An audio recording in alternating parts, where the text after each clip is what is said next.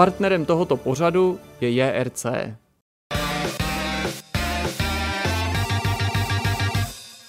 Vítáme vás u 202. vidcastu, který se jmenuje Vortex, úplně stejně jako to místo, kde natáčíme a kde se tenhle ten vidcast objeví. Nejsem tady sám, jsou tady se mnou kluci, to znamená Honza a taky Jirka. Ahoj pánové. Ahoj. Ahoj. Ahoj. Já jsem Zdeněk a budeme si společně všichni tak ve třech povídat o videohrách jako, jako každý týden, jenom s drobnými nějakými eh, výpadky. Uh, tak asi obligátní otázka na začátek. Co jste si připravili hezkého? Na co se můžou těšit naši diváci a posluchači? Já myslím, že Honza to má takový nejaktuálnější, no. tak by měl začít. No já bych to uvedl takovou, eh, takovým starým citátem, který prohlásil Bill Gates, kdysi, když prezentoval Duma 95, tak vstoupil s tou brokovnicí do toho obrazu a řekl These games are getting really, really realistic. Tak okay. uh, něco podobného jsem si připravil i já. Dobře, tak to je vlastně jako, jako tajnosnubný takový úvod. Ano, je, to, je to teaser. Já nejsem vlastně zvyklý neprozrazovat na začátku. Ale tak já, ne. no ne, nemusíme to propálit, ale já zkusím to teda podobně a řeknu, že tu a tam ne, že bych neměl co hrát, ale se zabřednu do PlayStation Store a e-shopu na Switchi nebo Marketplaceu na Xboxu a snažím se identifikovat ne ty potenciálně zajímavé hry, ale ty nezajímavé, nebo naopak tituly, které mi z nějakého důvodu přijdou jako výstřední. A když říkám z nějakého důvodu, tak tím myslím, že působí, že budou špatný. A právě na takový tituly jsem se zaměřil, jak to, že se vlastně kolikrát vůbec na tu platformu probojují, hmm. jak se tam dostanou, co to je za hry, kdo za nima stojí a o tom si budeme povídat v tom mým tématu, i když to nepůjde super do hloubky, bude to spíš taková sonda a možná doporučení pro vás, abyste se na takovýhle tituly taky zkusili podívat, ale pozor, jenom podívat, radši do nich své peníze nedávejte, no však k tomu se dostaneme. Já jsem teďka celou dobu tady přemýšlel jako nad tím, jak bych já jako to tady úplně za to, za, zaobalil, ale já se vrátím ještě jednou k akvizici, rodící akvizici uh, společnosti Activision Blizzard ze strany Microsoftu a vrátím se k dokumentu, který byl zveřejněný. Byl to dokument pro uh, Úřad pro kontrolu uh, cených papírů, tuším. A z něho vychází spoustu různých detailů. My jsme to zmiňovali v novinkovém souhrnu, pár nějakých věcí, ale já jsem se do toho začetl, do těch asi deseti stránek. A uh, jak jsme mluvili o tom, že Microsoft nebyl jedinou společností, která projevila zájem o to uh, získat pro sebe Activision Blizzard, tak uh, kolem toho se točí to tajemství. Tak tam je hmm. taková jedna věc, to je tajemství v tajemství. Která jako vlastně i by mohla tady potenciálně zbudit nějakou debatu a mohli bychom se tady tak trošku jako zahádat, zavěštit, zahrát si na nějaký odborníky a třeba něco odhalit. Takže uh, tolik k tomu. Dobrá, no a kromě toho, že nás samozřejmě v závěru čeká myšmaš, tak máme taky připravený rozhovor a tentokrát jsme se rozhodli vyslyšet jedno z vašich přání, ne, že bychom obvykle se nesnažili ho vyslyšet, ale ne vždycky to jde, ne vždycky se ženeme hosta, který by vám splnil to vaše přání a budeme si povídat o NFT. Budeme si povídat o tom, kde se tenhle ten fenomén vzal, jak funguje, co hra může přinést, nebo co jim naopak může, může vzít. vzít, když vidím Honzu, který se tady potutelně směje a přitom vypadá jako člověk, který má minimálně plný kapsy, plný NFTček. Prostě.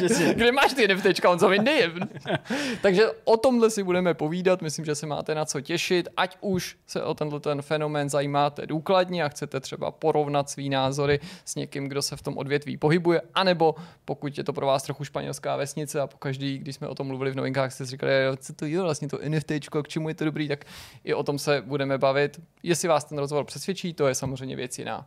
No, a to je všechno. Jste vybaveni tím, co máte vědět teď na tomhle tom úvodu. Eh, na konci ještě bude samozřejmě myšmaš, tomu se propracujeme, ale teď pojďme na první téma. To téma, který si připravil pro nás Honza, je, myslím, něco, čemu jsme se už v minulosti na Vortexu věnovali, ale výhradně v aktualitách, v novinkách, nikoli v samostatném tématu, kdy jsme vás upozorňovali na to, že se nezřídka stane, že nějaká spravodajská stanice si splete záběry z videohry té či oné a domnívá se, že se jedná o autentický záběry z nějakého skutečného konfliktu. Například Stává se to čím dál častěji a Honza si na toto téma přichystal nějaký širší povídání, v němž určitě padne jméno Arma. Eh, ty jsi to teda propálil. Já jsem chtěl začít trošku ze široka a začnu teda stejně ze široka, protože jak jsem tady k tomu tématu došel? Došel jsem k němu eh, tím, že jsem několikrát za poslední týden od českých politiků slyšel takový ten, takový ten narrativ, eh, to, co se děje na Ukrajině, není počítačová hra. Konkrétně pravda, no. náš bývalý pan prezident Václav Klaus řekl, že to, to není nevinná počítačová hra. Takže mě to jako donutilo k přemýšlení, co on sakra ví o počítačových hrách. Jo? Představil jsem si Václava Klauze, jak hraje to Call of Duty, nebo dokonce nějakou nevinnou hru, třeba Psychonauts, nevím. Tak nevím, jestli máte nějakou jako představu, jestli to vás něco straší podobného. No, jak eh, politici třeba z SPD, kteří to teda taky používali. Teď taky to používali. To já jsem, na, na, na, na CNN Prima teď byl rozhovor o víkendu a ten tam fakt jel. Já už ani to jméno neznám, ale jel to tam asi desetkrát. Prostě to není počítačová hra. Musíme to brát vážně. No takže, eh, takže tyhle ty myšlenky naštěstí nemáte. No, já si snažím politiky nepředstavoval v kombinaci s počítačovými hrama. Já, já si... Jenom se mi tím vybavilo, že jsem dneska ráno čet shodou okolností, že někdo z Pentagonu nebo z americké armády si postěžoval, že aktuální Nintendo generace je úplně nespůsobila službě v americké armádě, že mají příliš uh, hubený kostry nebo špatně vyvinutý kostry. Hubený kostry. Ne, fakt, no. to bych kteří No jasně. Teda, ale já zase se podívat, ale já jako hodně velkou kostru, ten kostru. Já nevím, jestli, jestli bychom o tomhle měli teď zrovna vtipkovat. Ještě, no, to, to určitě určitě ne, ne, to není to, tak já vám ale... tady chci říct jako zprávu, tak si to musím já, najít. Že ne, to... nehledej to prosím tě radši. Nintendo ne... generace má slabý kostry, říká podivín z americké armády. To je titulek tohohle toho článku a není to z Onionu. Teda. Já jsem spíš čekal, že na mě vytáhnete válka, který před pár týdny hrál, no to ani nebude pár týdnů, hrál ty karty, jak mu to vytknuli, že prostě na nějakým jo, jednání. Jo, to jsem viděl, to je pravda, nebavilo ho to. Byla to jako důležitá debata, probíral se ten pandemický no. zákon a on si tam prostě dovolil otevřít ty karty a pak se vymlouval, že to bylo jenom na chvíli. jsem si představoval válek, jak jak prostě ještě jeden level a už fakt jdu k tomu řečnickému pultíku, už to fakt probereme, ale no nic, takže tak tam se jde ten solitér, ale ne, tak teď už eh, k tomu tématu, jsi to naznačil, jde o to, jak se vlastně, jak funguje uh, vojenská propaganda, jak fungují fake news a jak často zneužívají různý, různý neúplně pravdivé informace a i materiály k, k, vlastně ke svým, ke svým cílům. A bohužel se to dotýká i počítačových her a možná ještě víc bohužel se to týká jedné konkrétní počítačové hry, která je z České republiky, neboli od Bohemia Interactive eh, série, série Arma. Eh, ještě bych chtěl předeslat, že mám tady několik eh, ukázek nebo několik případů jsem si vybral z historie, ke kterým došlo. Ono teda došlo už mezi tím, dokonce i včera k, jo, jo. k, tý, k, tý, k tomu současnému konfliktu, tak už to bylo taky zneužitý, tak to tady přímo ještě nemám, že jsem to připravoval s předstihem trošku. Eh, ne ke všem těm věcem, který budu, který budu eh, říkat a na který budu teda poukazovat, mám ty, jsou dochovaný ty, ty obrazové materiály, mm-hmm. se samozřejmě se to rychle maže potom a jako mizí to různě, eh, ale někdy ty ukázky mám, takže pokud, pokud následujete na YouTube, tak, tak, tak to sledujte pozorně a aby se to jako viděli přímo. No, ještě bych možná začal tím vlastně, to, to téma trošku navazuje na to, co si ty minulý týden mluvil o America's Army, mm-hmm. to je vlastně taková přiznaná propaganda eh, těch nějakých eh, té války a vůbec eh, armády. Ale tohle je takový jako podprahový. Tohle se snaží jako využívat ty materiály z her a pro, ty, pro tu informační válku. Jo? A ten první příklad... A ty v tom vidíš spíš záměr než nevědomost, protože často se zdá z těch tomu. Je to vlastně leitmotiv toho, toho, toho mého dnešního vyprávění. Kam směřuje, jo? jasně, promiň. Protože je to asi různý. Jo? Někdy to je prostě televizní stanice, která udělá nějaký omyl a někdy je vidět, že to je opravdu na, na úrovni prostě nějaký státní propagandy. Tak jeden z asi možná první pří, případ, který, který, který jsem do, našel, se e, týká britské stanice ITV. Jo? Většina těch případů se týká trošku jako jiných, e, jiných republik, ale tohle už se stalo před deseti lety, v roce 2011, kdy uh, ITV odvysílala dokument o irské republikánské armádě, kde měly být údajný, kde byly záběry z údajného konfliktu v roce 1988, uh, kde ty vojáci Ira sestřelili britský letadlo, britský hmm. vrtulník. Jasně. A v rámci tohohle, téhle reportáže nebo toho dokumentu byl použit záběr z Army dvojky.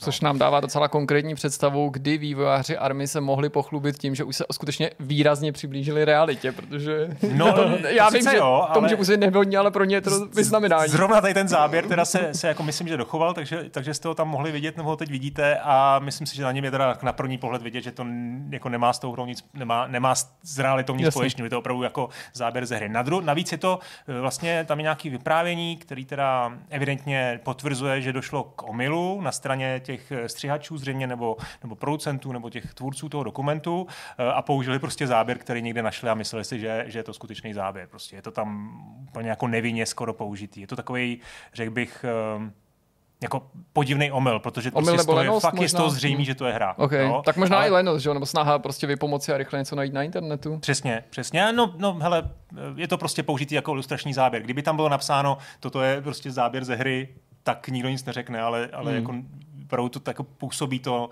eh, že to má být, jako, že to je reálný, reálný záběr z toho konfliktu, co se stalo. No, takže eh, myslím, že tam si teda ITV eh, ušila soustudy kabát, jak se říká, a to, že se to stalo v Británii, ten první případ, to je jako fakt jako docela pikantní, protože potom se to většinou stalo, stalo jak jsem říkal, v Rusku, v, v Indii, v, v Pákistánu, v Turecku jsem našel nějaký případy, takže zajímavé jako věci. No. E, pojďme dál. Bohemka to trápení má i v dalších případech, ono většina těch případů, a nejenom, nejenom teda se to týká ale hodně se, jich tý, se, se těch případů týká army. V roce 2018 ruská státní televize, první program, eh, odvysílala desetiminutovou, desetiminutovou reportáž o ruském vojákovi, který udělal nějaké jako úžasné uh, věci uh, v Sýrii. No, úžasný. Podle nich. Tam nějak jako Ale já myslím, že jsme v takový docela třaskavý době. Jo, jo, jako, označil, bych- označil tam prostě nějaké jako cíle a při tom, při tom útoku zemřel potom. Takže, Jo, takhle. takže Celý to byl si- gameplay desetiminutové. já tady samozřejmě teď jsem se trošku dostal do role toho, toho toho dokumentu, který tam teda mluvil o tom jeho heroickém postupu a potom prostě teda zahynul. A zase použili tam krátkej vteřinový záběr eh, z Army trojky. Úplně zbytečně použitej. A co tam A- jako bylo? Nebo co si nemohli dohledat?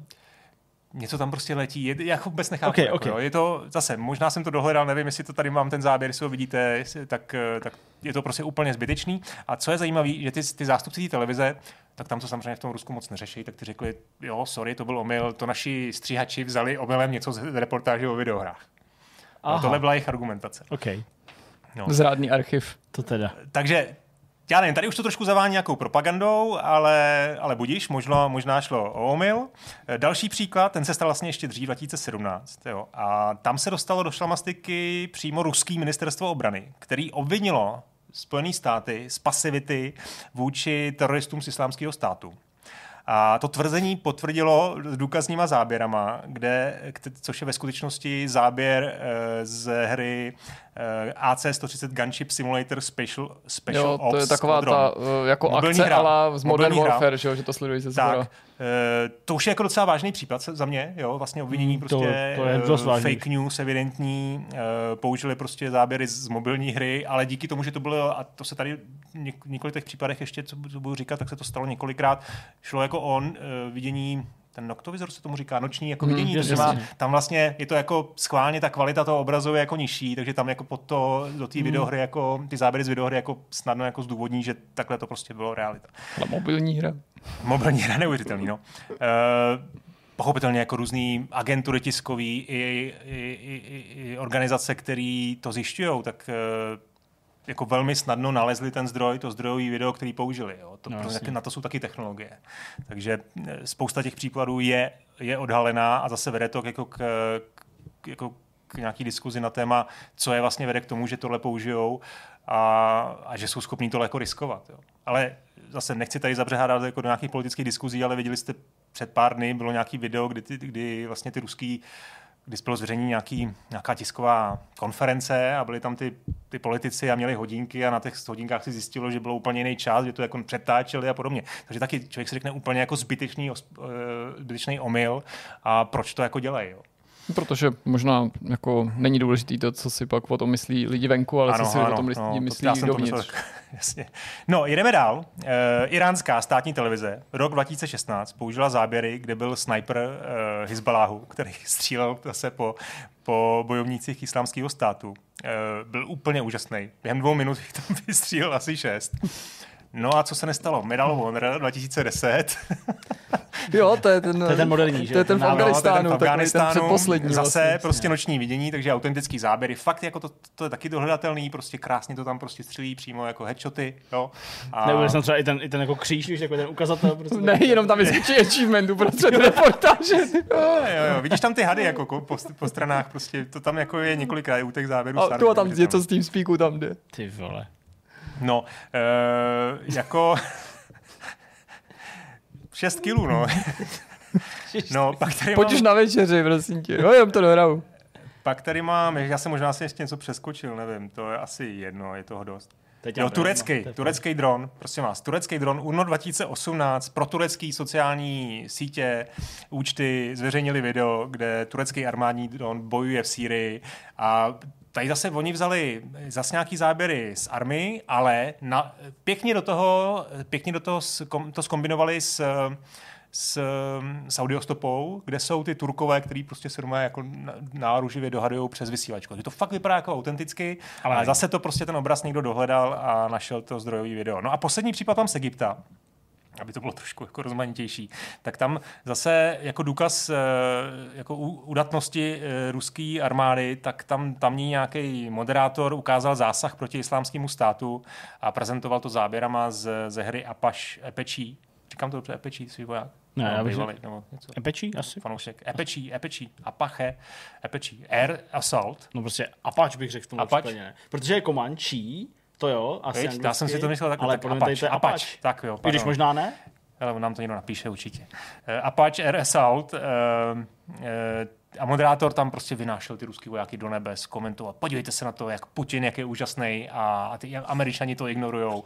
A zas tam prostě jsou záběry, záběry z army. No, uh, dost jako příkladů. Teď to nějak jako rozebrat. No, je to, často to jsou jako nevinné věci, často je zatím vidět ta propaganda Hmm. a, a i nějaký jako amatérismus, myslím. Ale co, je to jako na jednu stranu je to k smíchu, na druhou stranu v tom ale vidíš samozřejmě nějaký záměr, nějaký, a nějaký jako cíl a, a i, i si myslím, že je vidět, že na to jako dost lidí naskakují, protože ono... To máš jako nemůžeme deepfakey, to na jednu podceňovat. stranu se tomu Přesně. lidi smějou a na druhé straně to jde zneužít, ale v tomhle Přesně. těch případech, který jsi jmenoval, možná budu působit na někoho naivně, ačkoliv si uvědomuji, že to jde zneužít, zejména když to použije nějaká oficiální instituce, pořád si myslím, že častěji si na vině lenost, nedůsledný zdrojování, nějaká lhostejnost vlastně k tomu, odkud ty videa hmm. sbírám, než nějaký sofistikovaný záměr. Ale možná ne, možná jenom jako podceňuju tu informační válku. No, jasně. Zaprvé řekněme si, že to má jako nějaký dopad. To znamená, ty videa na sociálních sítích, spousta účtů to dneska sdílí, jsou to fakt stovky tisíc jako sdílení. Eh, Jsou to videa, které se objevily na těch státních televizích, to znamená jako miliony shlédnutí. A opravdu to, co třeba my, pro nás je snadno jako odhalitelný jako počáčová hra, tak běžný běžný divák, ať už prostě starší nebo mladší, to často jako nepozná. No, Jo. oni to nevím, jestli si dokládají, no promiň. Jestli si pamatujete příklad, eh, to bylo úplně jako naivní video z GTAčka, kde přistával, přistávalo letadlo a těsně se Jo, vyhlo jo. nějakému A ten tomu, politik to říkal, že, že, že by měl tam medaili ten pilot. Přesně, a těsně se vyhlo nějakému teda nákladáku eh, a pa- pakistánský politik, ale fakt vysoký, byl to nějaký minister prostě vládní, tak řekl, tohle to je dobrá práce, eh, prostě Znamenejte ho, savior. znamenejte ho. No. No a pak jsou úplně smáli. jako jasný video z GTAčka. I- Já mám podobný příklad, který myslím dokládá to, že to mm, nehráčovo oko nemusí vidět něco, co nám přijde zjevný. Hmm. Určitě si vybavíte, když vycházel první ride, první, nikoli ty poslední díly. A přestože jako to je takový, co to jako sví, sváří ve mně trochu, jako Milestone rozhodně nevynikají v grafice, přestože učinili na poli rajdu určitý pokroky a umí některé situace hezky, vy v tom posledním díle, jak lidi odbudivovali prostě tu first person kameru a za deště třeba. Z toho prvního dílu to video, kolik který kolovalo internetem, hodně na Facebooku to lidi sdíleli, to jsem o sobě dost jako vypovídalo i o té věkové skupině, nebo když se spolu Hmm. interakce, mě, podle mě bylo úplně průhledný, jo, jako ve smyslu, jako že sleduju videohru a lidi prostě říkali, ten, ten No. no. nerozlišení od reality, jo, prostě nepoznal jsem, že to je videohra, přitom to prozrazovali diváci v okolí, stavby, Já jsem si tady jedno při, že to nebylo nic super pro vás připravil. Tohle je video. Já nevím, co byste řekli. Je, to Je to video ze hry. Je, je to video ze hry. Podle ale, toho, ale je to jako úplně, no tak asi tušíš podle toho, proč vám to pouštím, že to je video ze hry, ale, ale je opravdu jako Tohle je hodně realistický video, který má na eh, který má titulek Arma 3 A10 War Dog versus eh, anti, anti-air tank a má na YouTube 35 milionů shlédnutí. A taky bylo použitý v nějaký, v nějaký jako, jako fake news eh, součástí nějaký zprávy, eh, tuším, že na indické sociální síti. Eh, A na tom bych to chtěl právě demonstrovat, protože když jsem se na to, za prvé 35 milionů, to už jako je docela dost. Za druhý, v těch komentářích tam jsou prostě odborníci, váleční fanoušci, militaristi, kteří diskutují, jak je možný, že to, že, to, že to nebylo sestřelený, jak je možný, že se stalo tohle. A vlastně deba- analyzují tu realističnost toho videa, aniž by jako věděli, že to je ze hry. A zase, člověk by čekal, přijde tam někdo, napíše jim, ale to je ze hry. A oni jdou dál tu svoji, svoji analýzu. A vůbec toho člověka neposlouchají. Jo? Furt tam analyzují, proč ten, proč ten eh, vrtulník, eh, nebo proč to letadlo se chovalo tak, jak se chovalo, proč ta ostřelovací věž uh, prostě nestřel, nestří přesně a podobně. Takže jako úplně to jako ignorujou. Jo? Takže a teď další věc je, přece jenom Eh, ty videa velmi často jsou, jsou zatý teda z takového HD videa, který už vypadá, že, že je prostě nastříhaný z army trojky, je to prostě moc pěkný, jsou, jsou různě jako v rukou dobrých střihačů, jsou prostě redukovaný kvalitou, jsou opatření tou dobrou audiostopou. A myslím si, že tohle uvidíme častěji a častěji. Hmm. A ne, není moc jako věcí, co s tím dělat, protože i ty, i ty tooly, které to mají jako dohledávat, které jsou schopný uh, analyzovat a najít prostě video, ze kterého to bylo, bylo vzatý, tak uh, někdy jsou prostě bezradný možný. Jo. No a kromě teda toho problému, že to, že to eh, postupem času budeme stále méně schop, schopni odhalit, tak je tady samozřejmě ta konsekvence pro Bohemku, která vyvíjí počáčovou hru, hmm. která má bavit, eh, byť třeba realisticky zobrazovat prostě i ty problémy a vůbec ty, ten děj, nebo to, co se děje, váleční situace, tak eh, ona samozřejmě z toho má problém, protože se to zobrazuje, se to ukazuje jako součást zpravodajství a Bohemce se to logicky nelíbí. Takže neustále to, neustále to eh, eh, vysvětluje, eh, protože se jí pořád třeba tady ten konkrétní záběr, zveřejnila to ta indická, indická televize a pak to ověřovali Reuters, různý tiskový zprávy, různé organizace, které hledají ty fake news, tak si ověřovali, je to skutečně video z vaší hry. A Bohemka řekla, je to jednoznačně video z naší hry a tohle video konkrétní bylo mnohokrát, opakovaně použito hmm. už pro tyhle záběry. Takže tenhle těch příkladů, který já jsem tady jmenoval, bylo asi 5-6 a je to jenom kapka v moři. Jo, jasně. No, My jsme takže... se bavili o nějakých Call of Duty, že se pamatuju někde. Taky a, to bylo taky jako, jako Což může působit ještě naivnějc ve přesně. srovnání s tou armou, která se o ten hyperrealismus snaží. Přesně, přesně. No, no hele, já vlastně jako částečně souhlasím s vámi oběma ve smyslu toho, jako, že jednou mi to přijde fakt jako totální lenost, jako něco, co prostě eh, vznikne tím, že ani ten střihač třeba ani vůbec neví, jako, jak to vypadá v těch hrách, hmm. sám je nehraje, jo, a to nutně nemusí být jako starší člověk, no, nebo, prostě mladí, který nehraje video. A nebo ví, že to je ze hry, ale je to, je to ale lajdák. Přesně, tak to udělá. Ať už to, že to jako tam dá, usnadní Jasně. si práci, nebo že tam naopak nedoplní ten titulek, že se jedná o tak, ilustrační no. záběr ideálně z nějaký video. Hmm. Ale třeba v tom případu, tak jste popisoval, já ho teda neznám, ale jak to popisoval s tím uh, tuším Tureckem, jak jsi říkal, že tam tomu přidali tu audiostopu, tak už mi vlastně skoro přijde jako manipulace záměrného charakteru, jako, že no, už se snažíš opravdu jako tomu divákovi dát pocit, že to, co sleduje, je skutečně to, jak to stalo. A to už to je jako hodně závadný. Jo? To jedno je prostě spíš nedůsledná práce, ano. to druhý už prostě je propaganda a to, to, to je něco, co se mi nelíbí, ale co bohužel funguje. Jako hmm. očividně prostě. Uh, I na lidi, kteří jsou třeba trénovaní a stejně, jak si říkal, tak diskutují. Hmm. Zvláštní, jo. Je to téma, který je možná nakonec aktuálnější, než to Honza na svém no. začátku zamýšlel a určitě to není žádná naše laciná snaha svít se na tom, co se děje aktuálně co z našeho určitě. pohledu nebo co se dělo z vašeho pohledu. Nevíme, kam to dospěje. Ehm, každopádně moc krát díky, že se hmm. na to podíval, protože si myslím, že je docela zajímavý mrknout na to takhle v celku, v klidu, protože obvykle, když se to dostalo do novinkových souhrnů, tak jsme to vzali jenom z rychlíku, věnovali jsme se tomu jednomu izolovanému případu a musím přiznat, byť to teďka ve světle těch aktuálních událostí nepůsobí vhodně, že v tu chvíli jsme na to pohlíželi jako na formu kuriozity. Často jsme to označili no, za nějaký zvířátko, podívejte se, co se hmm. asi stalo, někdo si tady splet videohry a tolik jsme jako neřešili, jaký to v tu chvíli může mít následky, nebo kdo za jakým účelem to třeba i může vyrábět, tak jak hmm. si naznačil ty Honzo. No tak jo, tak pojďme na další téma. Dalším tématem tohoto vidcastu budou asset flipy, jak už tak nějak Jirka naznačoval v tom samotném úvodu, až se podíváme na prostě hry, které se tváří jako, že to jsou skutečné hry, ale ve skutečnosti to jsou nějaké úplné blbosti, které z vás mají jenom vytáhnout peníze. V zásadě. Uh, v zásadě. Ty jsi to uh, zkoumal na PlayStation Store a na s, Nintendo Online Shopu. Uh, e-shop. E-shopu. Switch e-shop. Switch e-shop.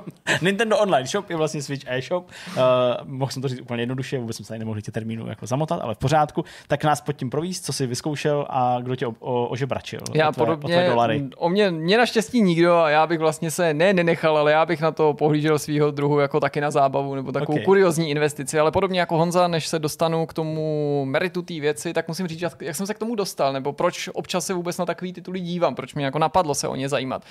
Já musím říct, že ačkoliv jsem leta hrál paralelně na konzolích a na PC, tak jsem kromě jiného na konzolích vždycky vnímal ten určitý handicap toho, že prostě tam nevychází určitý druh her. A teď nemluvím o určitém žánru, ale prostě takových těch jako slabších her. A ty slabší nemusí být vždycky nutně špatný. Jako na PC, že nevychází. Na konzolích, Na že konzolích, nevychází. jo, jo, jo, Možná jsem to řekl špatně. Že Ne, nevychází na konzolích. Že prostě s ohledem Jasně. na ty pravidla a prostě podmínky není možný, aby každý nebylo možný, lépe řečeno, aby v podstatě každý vychrlil cokoliv na tu konzoli, uved to na tu danou platformu. S tím, jak se ale ty pravidla postupně uvolňovaly, mi přijde, a s přibývajícími lety a možná i s tím, jak se ty nástroje staly dostupnější, se ten počet takových jako podivuhodných her, nebo řekněme nepříliš kvalitních titulů i na těch konzolích rozšířil.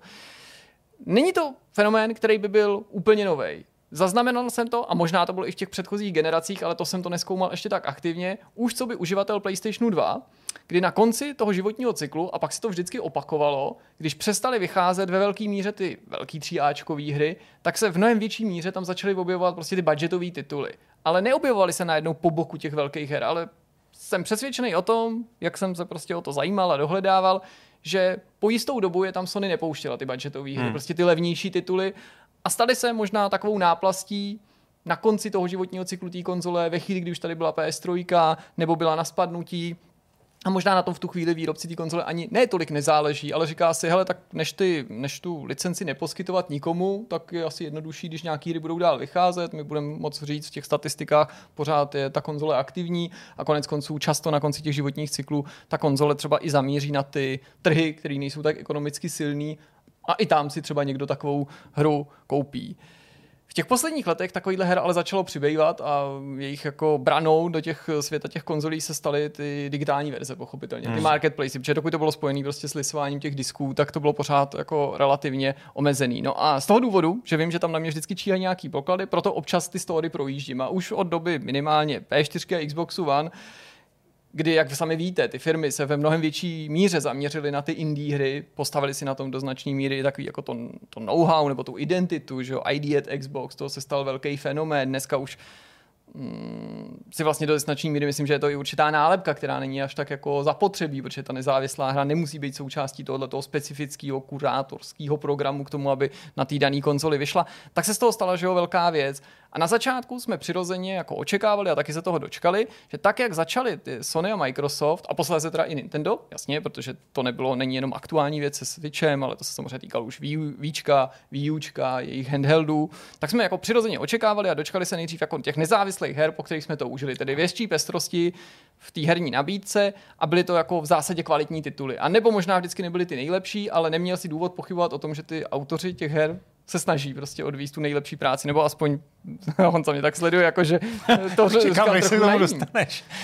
Ale Jsem prostě, Zvědavý na ty, na ty no ale prostě prostě flipy. s tím, jak to jako prostě se ty pravidla uvolňovaly, tak mi přijde, jako že ty stavidla se v posledních dvou, třech letech úplně protrhly a vlastně nevím, jestli reálně dneska existuje nějaká jako věcná překážka, hmm. když na ty jakýkoliv současné konzole hmm. chceš svůj titul uvízt. Tak jak jsme tady v minulosti mnohokrát říkali, tak pokud jde o ten eh, proces té certifikace, to poslední, co by řešil, je, jestli je to dobrá hra. Hmm. Jestli je to dobrý titul, jaký dostane známky. Zajímá prostě ty firmy, aby to nepadalo, aby se to ukládalo, aby se tam správně ukazovaly ta symbolika, tlačítka na gamepadu, všechny, aby ten vývář splnil tyhle ty povinné prvky, což musí být určitě otrava, musí být otrava i pro velkou firmu, pro jednotlivce to musí být jako strašnýho, mm, jako nejen papírování s, tou, s, s tím výrobcem, ale prostě vyhovět všem těmhle těm regulacím, ale vlastně toho jako určitě Hmm. lze na konci dosáhnout. Ale to, o co se nezajímají ty firmy, je teda stav těch storů. A čím dál víc, ty obchody na těch konzolích prostě připomínají ten bordel, který je na Steamu třeba. Hmm. Tam je to problém, který je starý prostě několik let, není to žádná novinka, nikoho asi by nepřekvapilo dneska, kdyby si řekl prostě hele na ten Steam, tam když se podíváte v té nabídce, tak tam prostě třeba 90% těch her to je jako, nejsou nějak jako dobré hry, nebo a možná některý jsou dokonce nějaký scam nebo podvody nebo něco jiného. Ale Steam je v tom docela aktivní, nebo Valve tyhle ty hry odstraňují průběžně, zatímco na konzolích mi přijde, že je to vlastně svým způsobem mnohem palčivější problém aktuálně, ačkoliv ty hry nejsou ještě tak rozšířený, právě protože se tomu problému ty firmy aktivně nevěnují. Je to jako, mm, ty Jasně. výrobci těch konzolí, to- myslím, ještě nejsou zvyklí na to, Nevnímají že to jako nějaký soustavný problém. Prostě. Přesně, Jasně. že ty hry Hmm. jako nemůžou pustit všechno, co asi teda projde tou certifikací Jasně. formální, a že i když to projde, že by možná bylo dobrý reflektovat, co o tom ty hráči píšou, když upozorní na to, že to může být konkrétně i ten asset flip. No a teď se dostaneme konkrétně k tomuhle tomu, protože to, o čem chci mluvit, nejsou prostě hry, které by byly jenom odfláknutý nebo špatný. To jsou hry, které jsou celý postavený na nějakých templatech, na nějakých šablonách. To je samozřejmě fenomén, který není nijak nový a na kterým samo o sobě, myšleno na těch templatech, na možnosti koupit si nějaký asset, není nic špatného. Většina našich diváků určitě chápe, k čemu to slouží, ale jenom pro úplnost zdůrazním, že třeba když si vývář jednotlivec, ale můžeš být klidně i velká firma, tak prostě dojdeš k, do nějakého bodu, kdy si uvědomíš, že buď něco nestíháš, nebo tvoje specializace nestačí na všechno a to, co nezvládáš udělat sám, si můžeš koupit. To je naprosto jako legální, je to dokonce i legitimní, není to ani nemorální, prostě investuješ, jo, dejme tomu si dobrý programátor, si i třeba současně grafik, tu hru si designuješ, ale, ale neumíš strom. hudbu, zvuky nebo něco podobného, tak si ty věci koupíš. Pokud nemáš prostě stálý spolupracovníky. A to je v pořádku, na to existují specializované platformy, hmm. jako je prostě třeba Store, který je navázaný na Unity, protože právě o tom Unity si budeme bavit, tady to je jako hodně rozšířený. A jde o to, aby ten vývojář si mohl usnadnit nějakou práci, legitimním způsobem a mohl se soustředit na to důležitý, no, na tvorbu té hry. Jenže kromě těch jednotlivých prvků, který, jak si dokážete představit, může představovat nějaký jako mechanismus, nějaký prvek, něco z UIčka, nebo č- nejčastěji, nejjednodušeji představit je právě hudba, anebo modely, jo, to znamená auto, nepřítel, strom, jak říkal Zdeněk, celá mapa, krajina, textury, různý balíky. Věnovali jsme se tomu taky jo, xkrát jo, při no. zkoumání takových těch různých fakeových her, jo, nebo když se řešilo na začátku Abandoned, jo, jestli ta krajina je skutečně jako jejich dílem, nebo jestli to mm-hmm. není nápadně něco nepřipomíná z nějakého asset store a pak se ukázalo, že to připomíná, protože to z něčeho je, ale že si to třeba ta, ta, ta firma jako koupí. Jinou věcí ale je, že v těch asset storech jsou celý šablony konkrétních titulů. Jsou tam nějaký jako jednoduchý vzory toho, jak nějaká hra může vypadat. Úplně prostě laicky řečeno si to můžete představit, jako pokud jste někdy experimentovali s Game Makerem, takže i v rámci toho Game Makeru dostanete nebo můžete si stáhnout jednoduché hříčky, které vám mají ukázat, jak to vlastně na pozadí funguje hmm. a vy je případně můžete rozvinout. Ve velké většině těch případů vám vlastně nic nebrání zejména když si to koupíš, protože takovéhle věci se prodávají, si s tím udělat, co chceš. A to udělat, co chceš, znamená, že to klidně můžeš přejmenovat a poslat na ten store.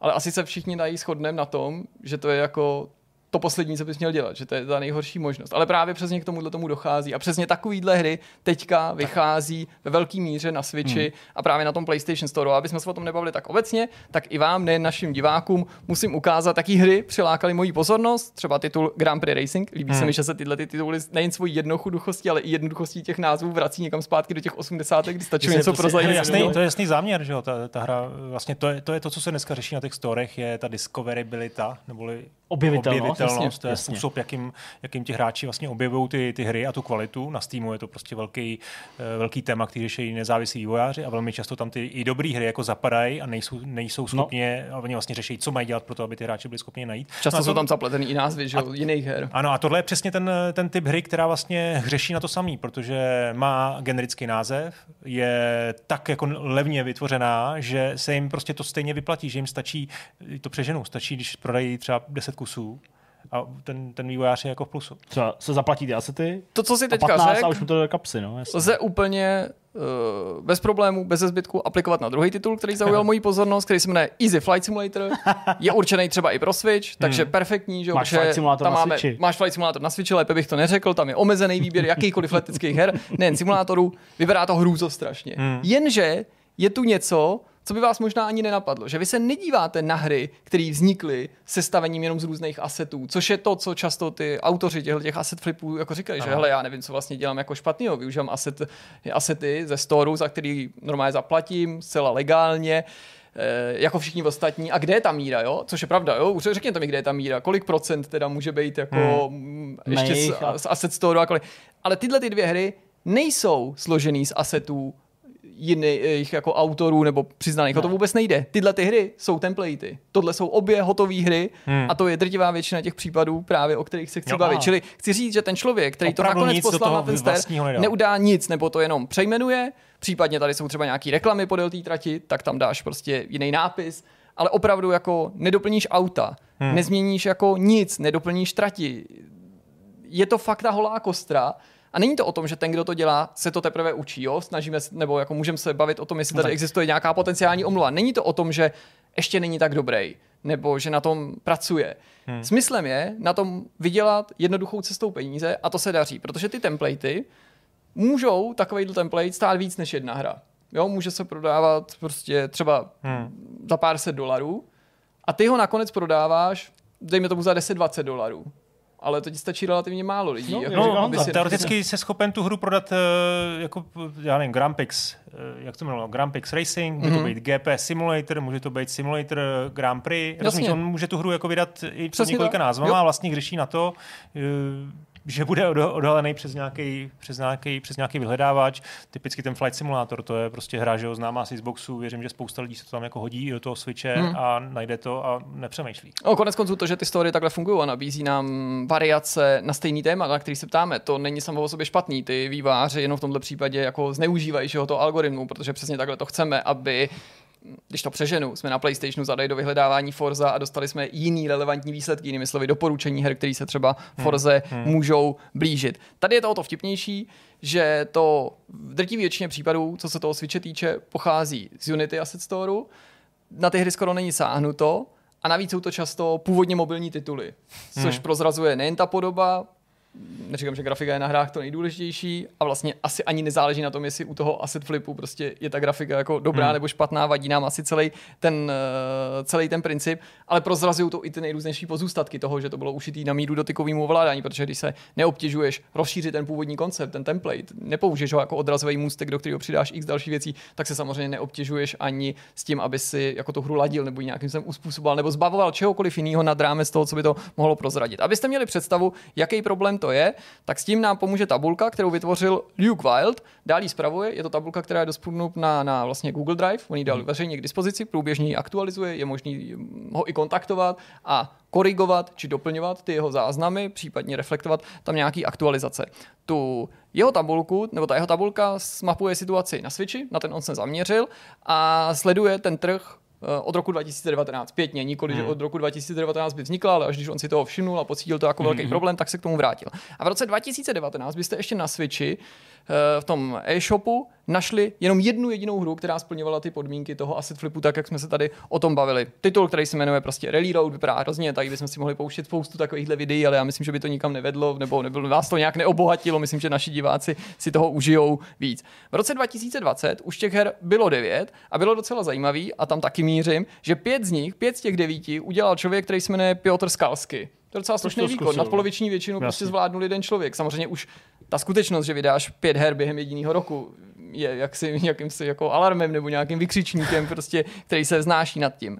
Ale teď to akceleruje, protože v roce 2021, to znamená loni, takovýchhle her, který splňují ty podmínky toho asset flipu nebo tu definici, už bylo 97 to je samo o sobě docela vysoký číslo. Myslím, že zajímavější ale je, když se to dá do kontrastu s vydanýma hrama na e-shopu, Jasně, všema. Kolik jich tam je? Tohle už tvoří 7% všech vydaných her. To už 7% jako nezní jako velký procento, a 7%, no, to znamená, jako blížíme se deseti, je prostě balast. Je odpad, ne balast, to nejsou špatné hry, je prostě podvod, je to, je to na úrovni nějakého skemu, hmm. je to něco, co někdo jako ani nevyrábí, nedává tomu žádnou péči, hmm. nedělá to ani v dobrý víře, jo, to slovo, to slovní spojení dobrá víra je asi prostě jako dobrý termín a jako snaží se na, to, na, na tom obohatit. Za rok 2022, který sotva začal, už je tam takovýhle her 22 k poměru k těm vydaným nebo jako ostatním, to asi hmm. nemá úplně smysl řešit. A ještě zajímavější je ta statistika, jak se nám to posunulo, jak jsem vám říkal, že v tom roce 2029 eh, nebo 5 z těch 9 udělal ten Pětr eh, Skalsky, tak ten se drží pořád v nějakém top 10 prostě nejaktivnějších autorů, i když už byl zasazený, sesazený, protože když se čtete všechny ty roky na Switchi, mrknete na všechny ty asset flipy, tak Piotr Skalský má nakonec na kontě 18. 18 hmm. je dost slušný číslo, ne, prostě Ubisoft by zvednul závistí. Je to 18 her, ale předběhnul ho Benjamin eh, Kistler, ten vytvořil, vytvořil 25 her. Skompiloval, jasně. A, a pak je tady studio. Studio PixArt, který vytvořilo, PixArt. flipovalo 34 her.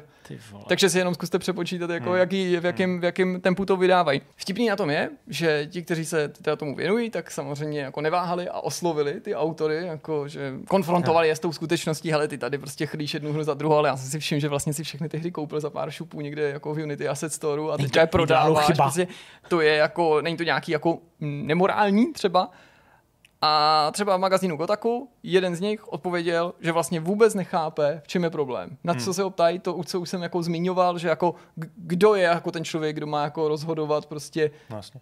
kolik asetů můžeš využít a kolik ne. A celou tu myšlenku, která jako se nesla v duchu podobný jako obhajoby, on dobře vědět, na co se ho ptají. Jo, jako je to prostě takový, že tu post, obhajobu postavíš na tom, že dělá, že nechápeš, na co se tě ptají. Tak uh, celou tu myšlenku uzavřel tím, že jediný, co dělá, je, že nabízí prostě hry za rozumnou cenu. Jo, hmm. že prostě tady oslovuje Takže vlastně specifickou vlastně jako skupinu strejček, zákazníků. Mě by, a, no, povídej. Mě by, několik věcí mám. Eh, zajímalo by mě, jak si ty hry ty objevil. Předpokládám nějaký článek, že, že to s mm, to, ale ne, ne, ne. asi jediný způsob, jak to najdeš, je, že si dáš to, ty nové věci. Jo, jako jo, jo. Na, na tom Switchi konkrétně. Přesně tak. Protože jinak... To je způsob, jak je hledám já. Teda. Určitě existují jiný způsoby skrz žánry, nebo tak, jak si řekl hmm. ty, že použiješ to vyhledávání, hmm. dám Flight Simulator na Switchi, boom, a už tady mám tenhle Easy Flight Simulator, ale já to hledám tak, že koukám na novinky, ale konkrétně to Grand Prix, to jsem tady vyprávěl Zdeňkovi před pár týdny, když jsem to objevil čerstvě, to na mě vyskočilo ve featurovaných hrách a to mě na tom zarazilo no nejvíc. No Nebyla to, to taková ta plocha, která jako je zjevně podmíněná nějakou inzercí, marketingem nebo partnerstvím. Bylo to něco, o co se stará nějaký algoritmus, ale prostě to pátrání toho daného dne, hmm. protože to dělám jednou hmm. za čas, povzbudila skutečnost, že jsem to našel normálně jako na výkladní skříně a zaujalo mě to v tom smyslu, a to je vlastně takový jako jenom detail, ale bombonek, že i ten pouták, ten titulní obrázek byl jako nebývalé hnusný, proto jsem na to klik, nebyl to název, nebylo to podezření, že to bude asset flip, byla to ta skutečnost, že místo obrázku nějakého hezkého wallpaperu, tak jak to prostě ty firmy dělají, aby tě to nalákalo, tam bylo prostě rozkostičkovaný, ošklivý auto, prostě v grafice, Need for Speed 2, dejme tomu, úplně vyblitý, jo, nebo že to je urážka Need for Speed 2, prostě i dobrý starý hry se prezentovaly líp než tohle. No. Tohle prostě jenom hnusně halabala první, na první dobrou pořízený screenshot. A ještě cena? Hele, stojí to obvykle 10, 15, ale třeba i 20 dolarů. Ty, když si uvědomím, kolik můžeš mít Jsou tam i věci třeba do 10, ale to je právě, jak on tam říká, hele, hry za rozumnou cenu? V žádném případě, no, že za já rozumnou jsem na Switchi před loni hledal nějaký, možná ještě před loni pro, pro malý děti vlastně jsem hledal nějaký hry a našel jsem tam takový různý minigolfy, který ale fakt stály třeba jako dolar.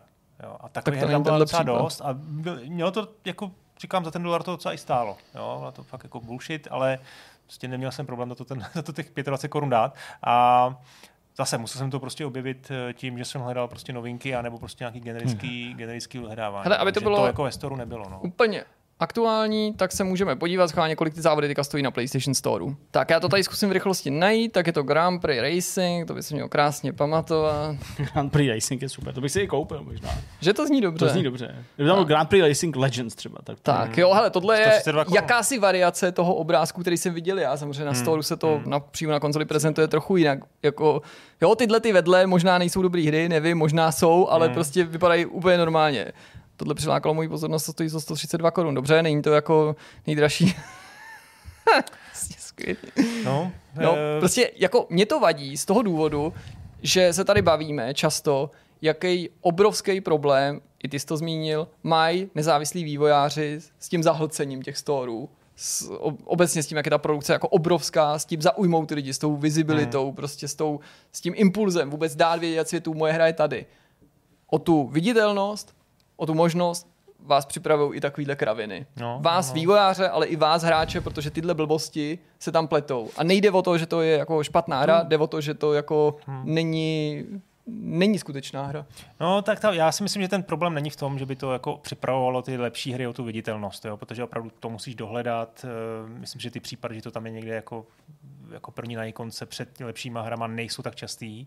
Spíš ten problém je v tom, je to prostě ode zdi ke zdi. Jo. Když si Nintendo mělo uh, Seals of Quality, to byl takový štempl, který dávalo hrám ještě na, na NESu, na SNESu, ještě to myslím, že bylo na, na 64, kdy opravdu omezovalo počty her, který každý vydatel může vydat. Třeba Capcom, Konami, všichni prostě měli na rok třeba čtyři licence a mohli si hmm. sami si museli vybrat, kterým hrám to dají, takže opravdu pečlivě vážili, jako co vydají. Tam a ještě Nintendo si to jako vybíralo, takže ono je vlastně drželo hodně zkrátka, měli prostě na tom, na tom hmm. obojku jako přitažený. A, a to je zase druhý extrém. A vidím, opravdu, ale i když se na to podívám z pohledu toho vývojáře, tak on nedělá nic, nic jako vysloveně špatného, nemorálního, OK, to ano, ale není to nic uh, protizákonného, samozřejmě. Ne, není to, nelegální to není to není. nic, co bych jako mu vytýkal. On prostě Ale- využívá přitosti, jak, to abych mu to jak vytýkal, vydělá protože peníze. nedělá to zase v nevědomosti, dělá to s tím záměrem a dobře ví, jako, ano, že to... jistě, jistě. Ale tak jako podívej se na ulici, prostě všichni se nějak živí, jo. Někdo ti může krást peníze z kapsy, jo, to je špatně, ale někdo ti může prodávat něco, Multilevel marketing. to neříkám mu to marketing, může ti prodávat prostě nějaký levý, eh, levý trička. No, jo? já ti ale, ale dobře, já jsem chtěl říct ještě jinou věc. A já vidím problém hlavně na straně toho, toho, toho provozovatele toho obchodu, No. to znamená Sony a Nintendo, že tohle to jako dopustí. Tam je to kurátorství, který by oni měli dělat. A je tady na, jedné straně je tady Steam, který tohle vůbec nedělá, ale říká, k nám můžete, pokud neporušujete zákon, tak nám můžete, eh, teď třeba to NFT je tam zak- zakázaný, mají tam nějaký jako pár, pár jakoby hmm, hmm, hmm. podmínek, ale pokud tohle splníte, dejte k nám cokoliv.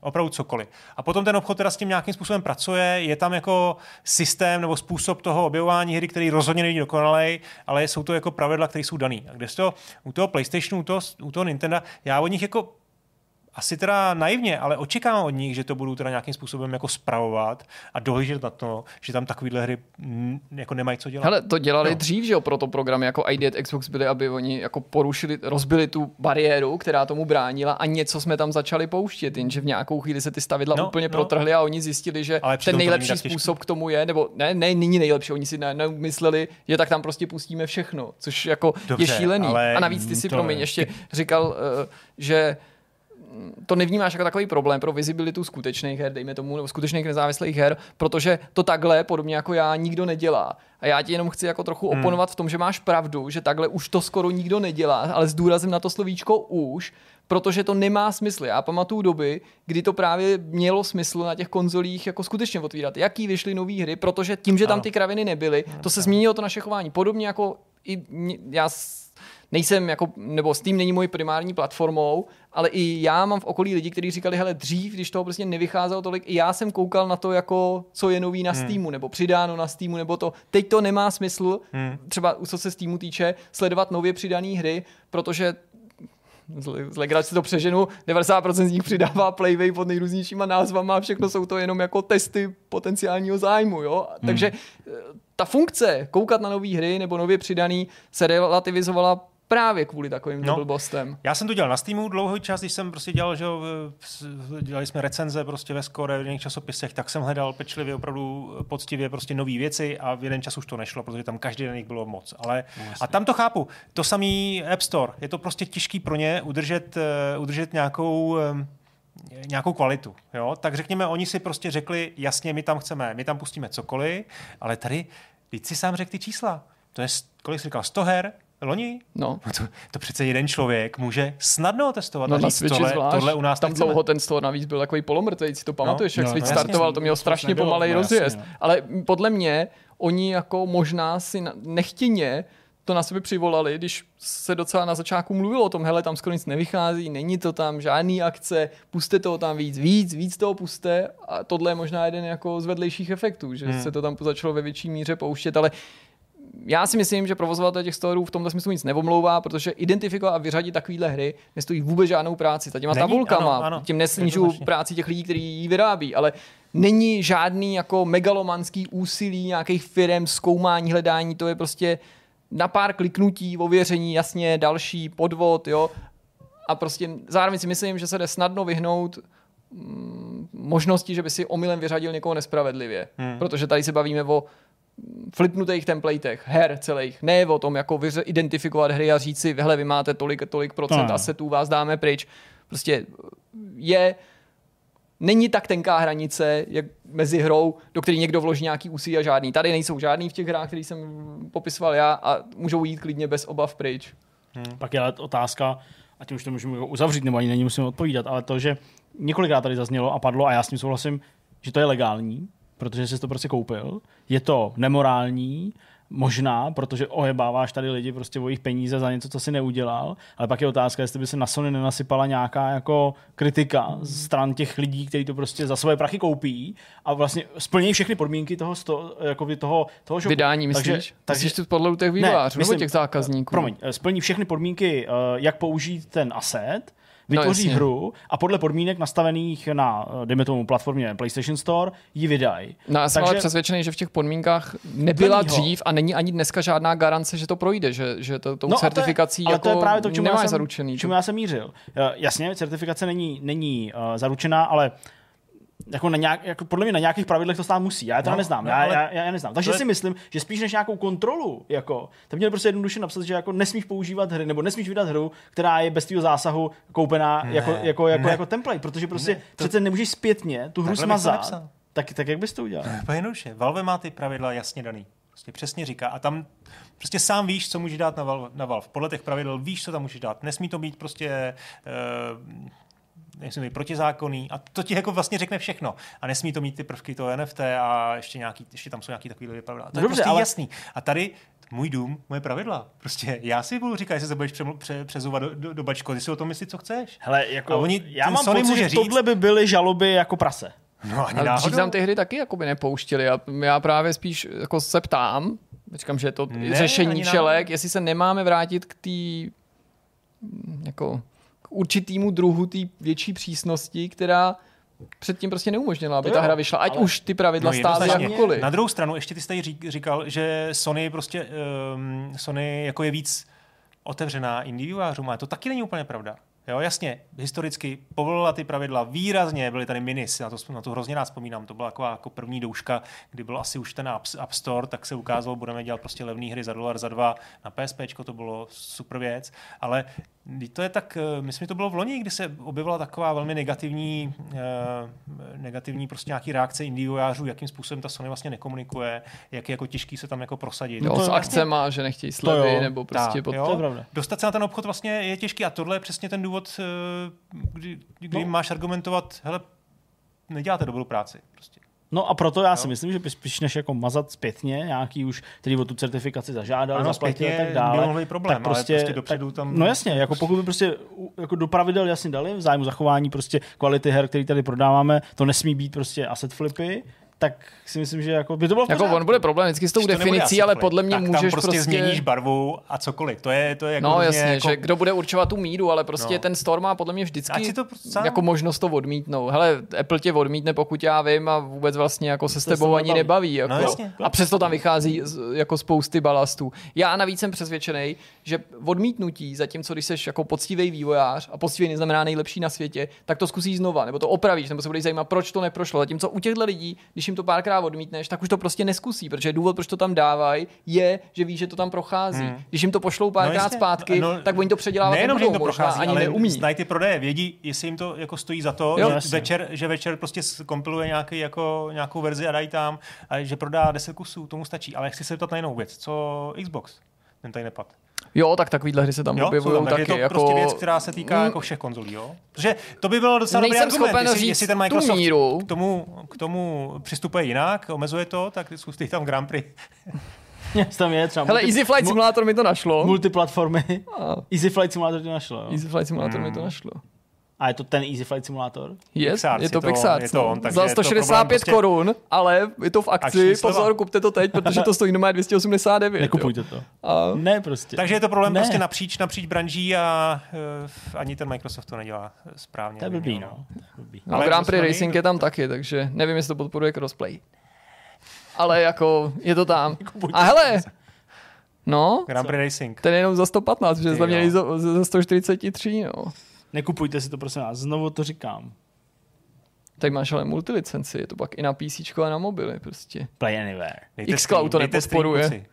Přesně. No, já bych vůbec netvrdil, že je to jako vyloučený, jo, prostě. Jinak jako Ale dejte stream, já bych se na to podíval. main features je taky dobrý seznam. Žebříčky, skutečná fyzika, chce několik stream, kamer, plný 3D, Honzo, prostě. 10 aut současně, Kamer. 12 sportovních aut, ze kterých si můžete vybrat, vydělej si bonusy, Jsem prodával, Top jo. Racing Game, to ani nebudu překládat. Jeden jako z features, jak se tam vždycky píše, co tam máš, Top Hmm. Racing Game, prostě to mluví samo za sebe. Počkej, tak já se musím podívat ještě na Easy Flight Simulator, jestli má nějaký dobrý. Uh. Snili jste někdy o tom, že budete ovládat fantastický letadla, tryskáče, super jumbo, Vždycky.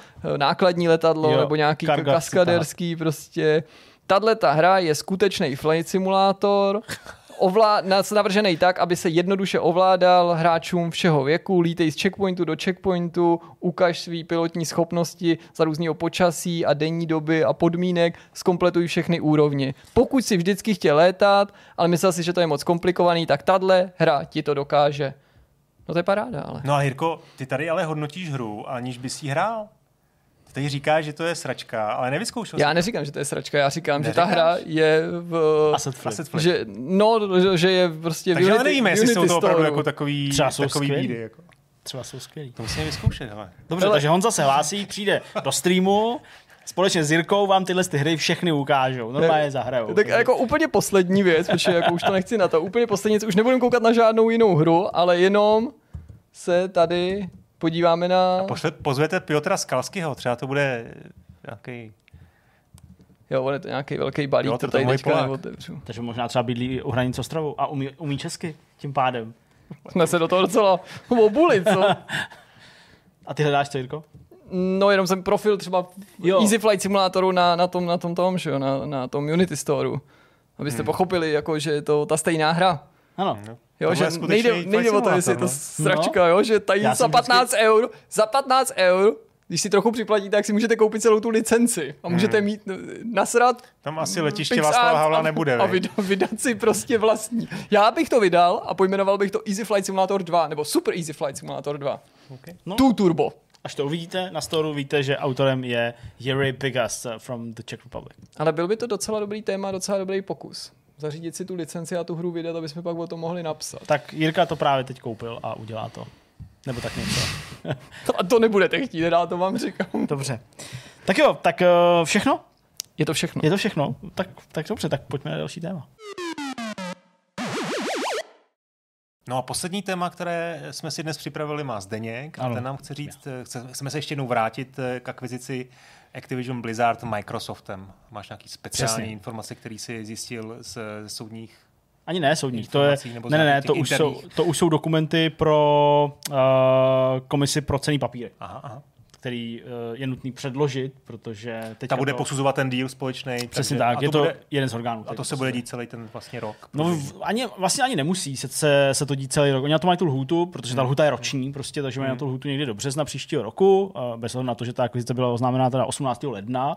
Uh, to jsme byli s Nazirkou v Ashbornu, takže to budeme vždycky, vždycky pamatovat, že jsme to nemohli psát. Co se dělali, když jo, přesně, moment. přesně. Takže oni na to mají ten rok, ale potenciálně, pokud tam nevzniknou nějaký problémy, třeba jako uh, vznikly na poli uh, uh, Nvidia ARM, tak uh, by to mohlo být třeba i dřív dodělaný nebo dokončený hmm. a, a mohlo by to být. Ale já jsem se k tomuhle tomu vrátil proto, protože my jsme to částečně, uh, částečně zmiňovali v novinkovém souhrnu, protože je to dokument, který je veřejný, má několik desítek stránek a vlastně popisuje mm, ten způsob, jakým probíhaly ty námluvy. Hmm.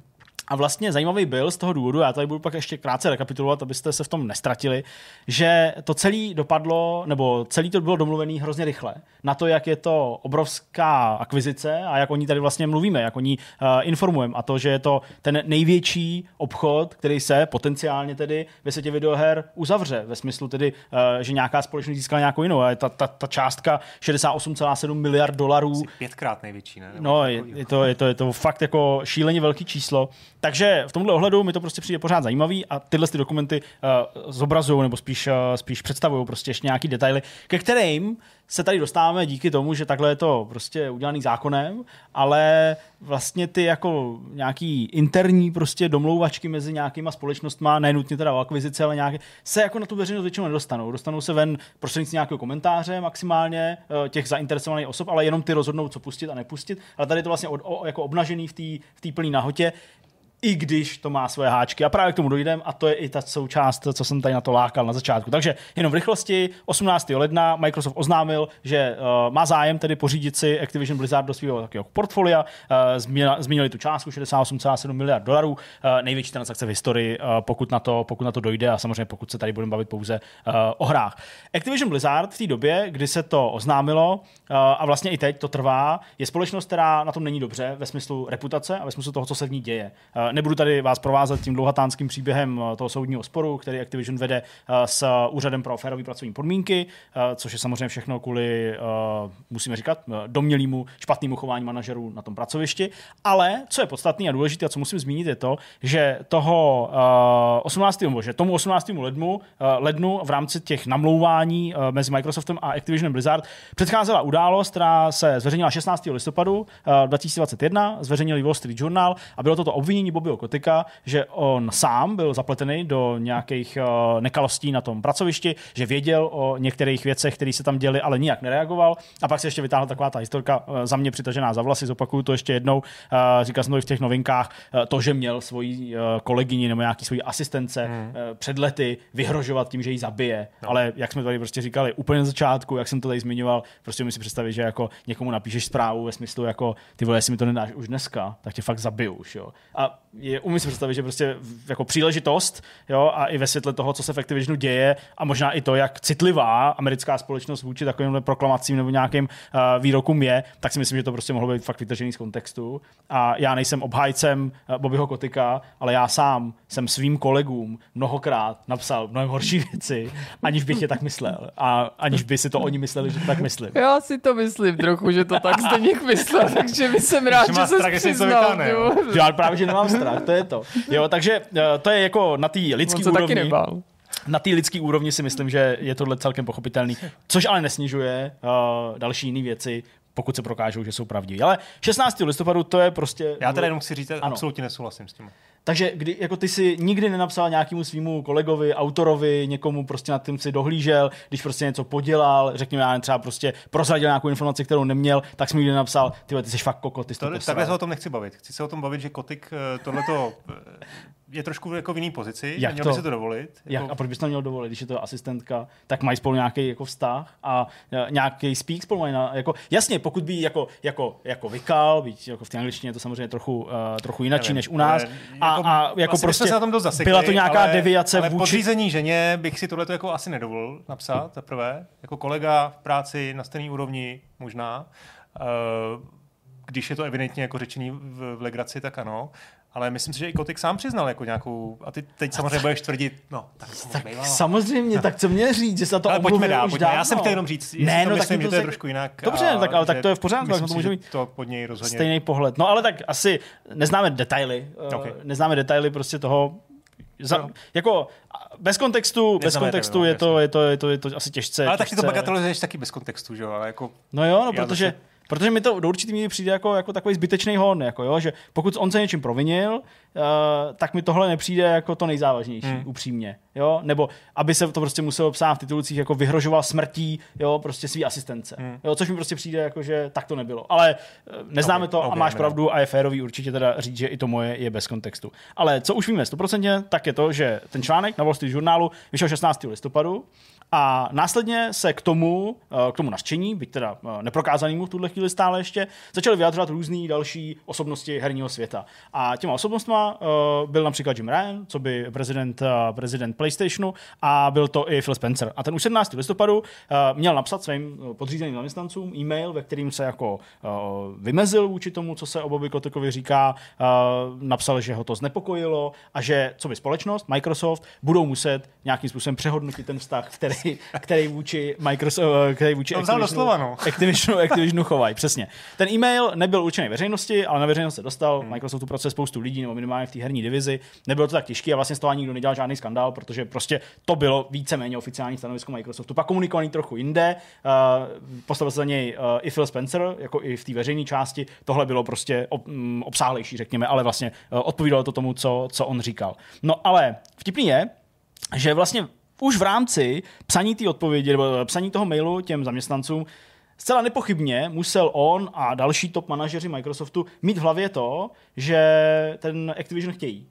Protože už o dva dny později, to znamená 19. listopadu, už si dal Spencer schůzku s Kotikem, kde mu měl původně, podle teda toho dokumentu zveřejněného, tlumočit právě ty jeho obavy, uh, které vyplývají z těch naštění, ano. Uh, bavit se s ním na konto toho, jakou, uh, jaký dopad bude mít na Microsoft vydávání her od Activisionu, uh-huh. ale na konci měl zmínit, Microsoft má zájem diskutovat o strategických příležitostech mezi Activisionem Blizzard a Microsoftem.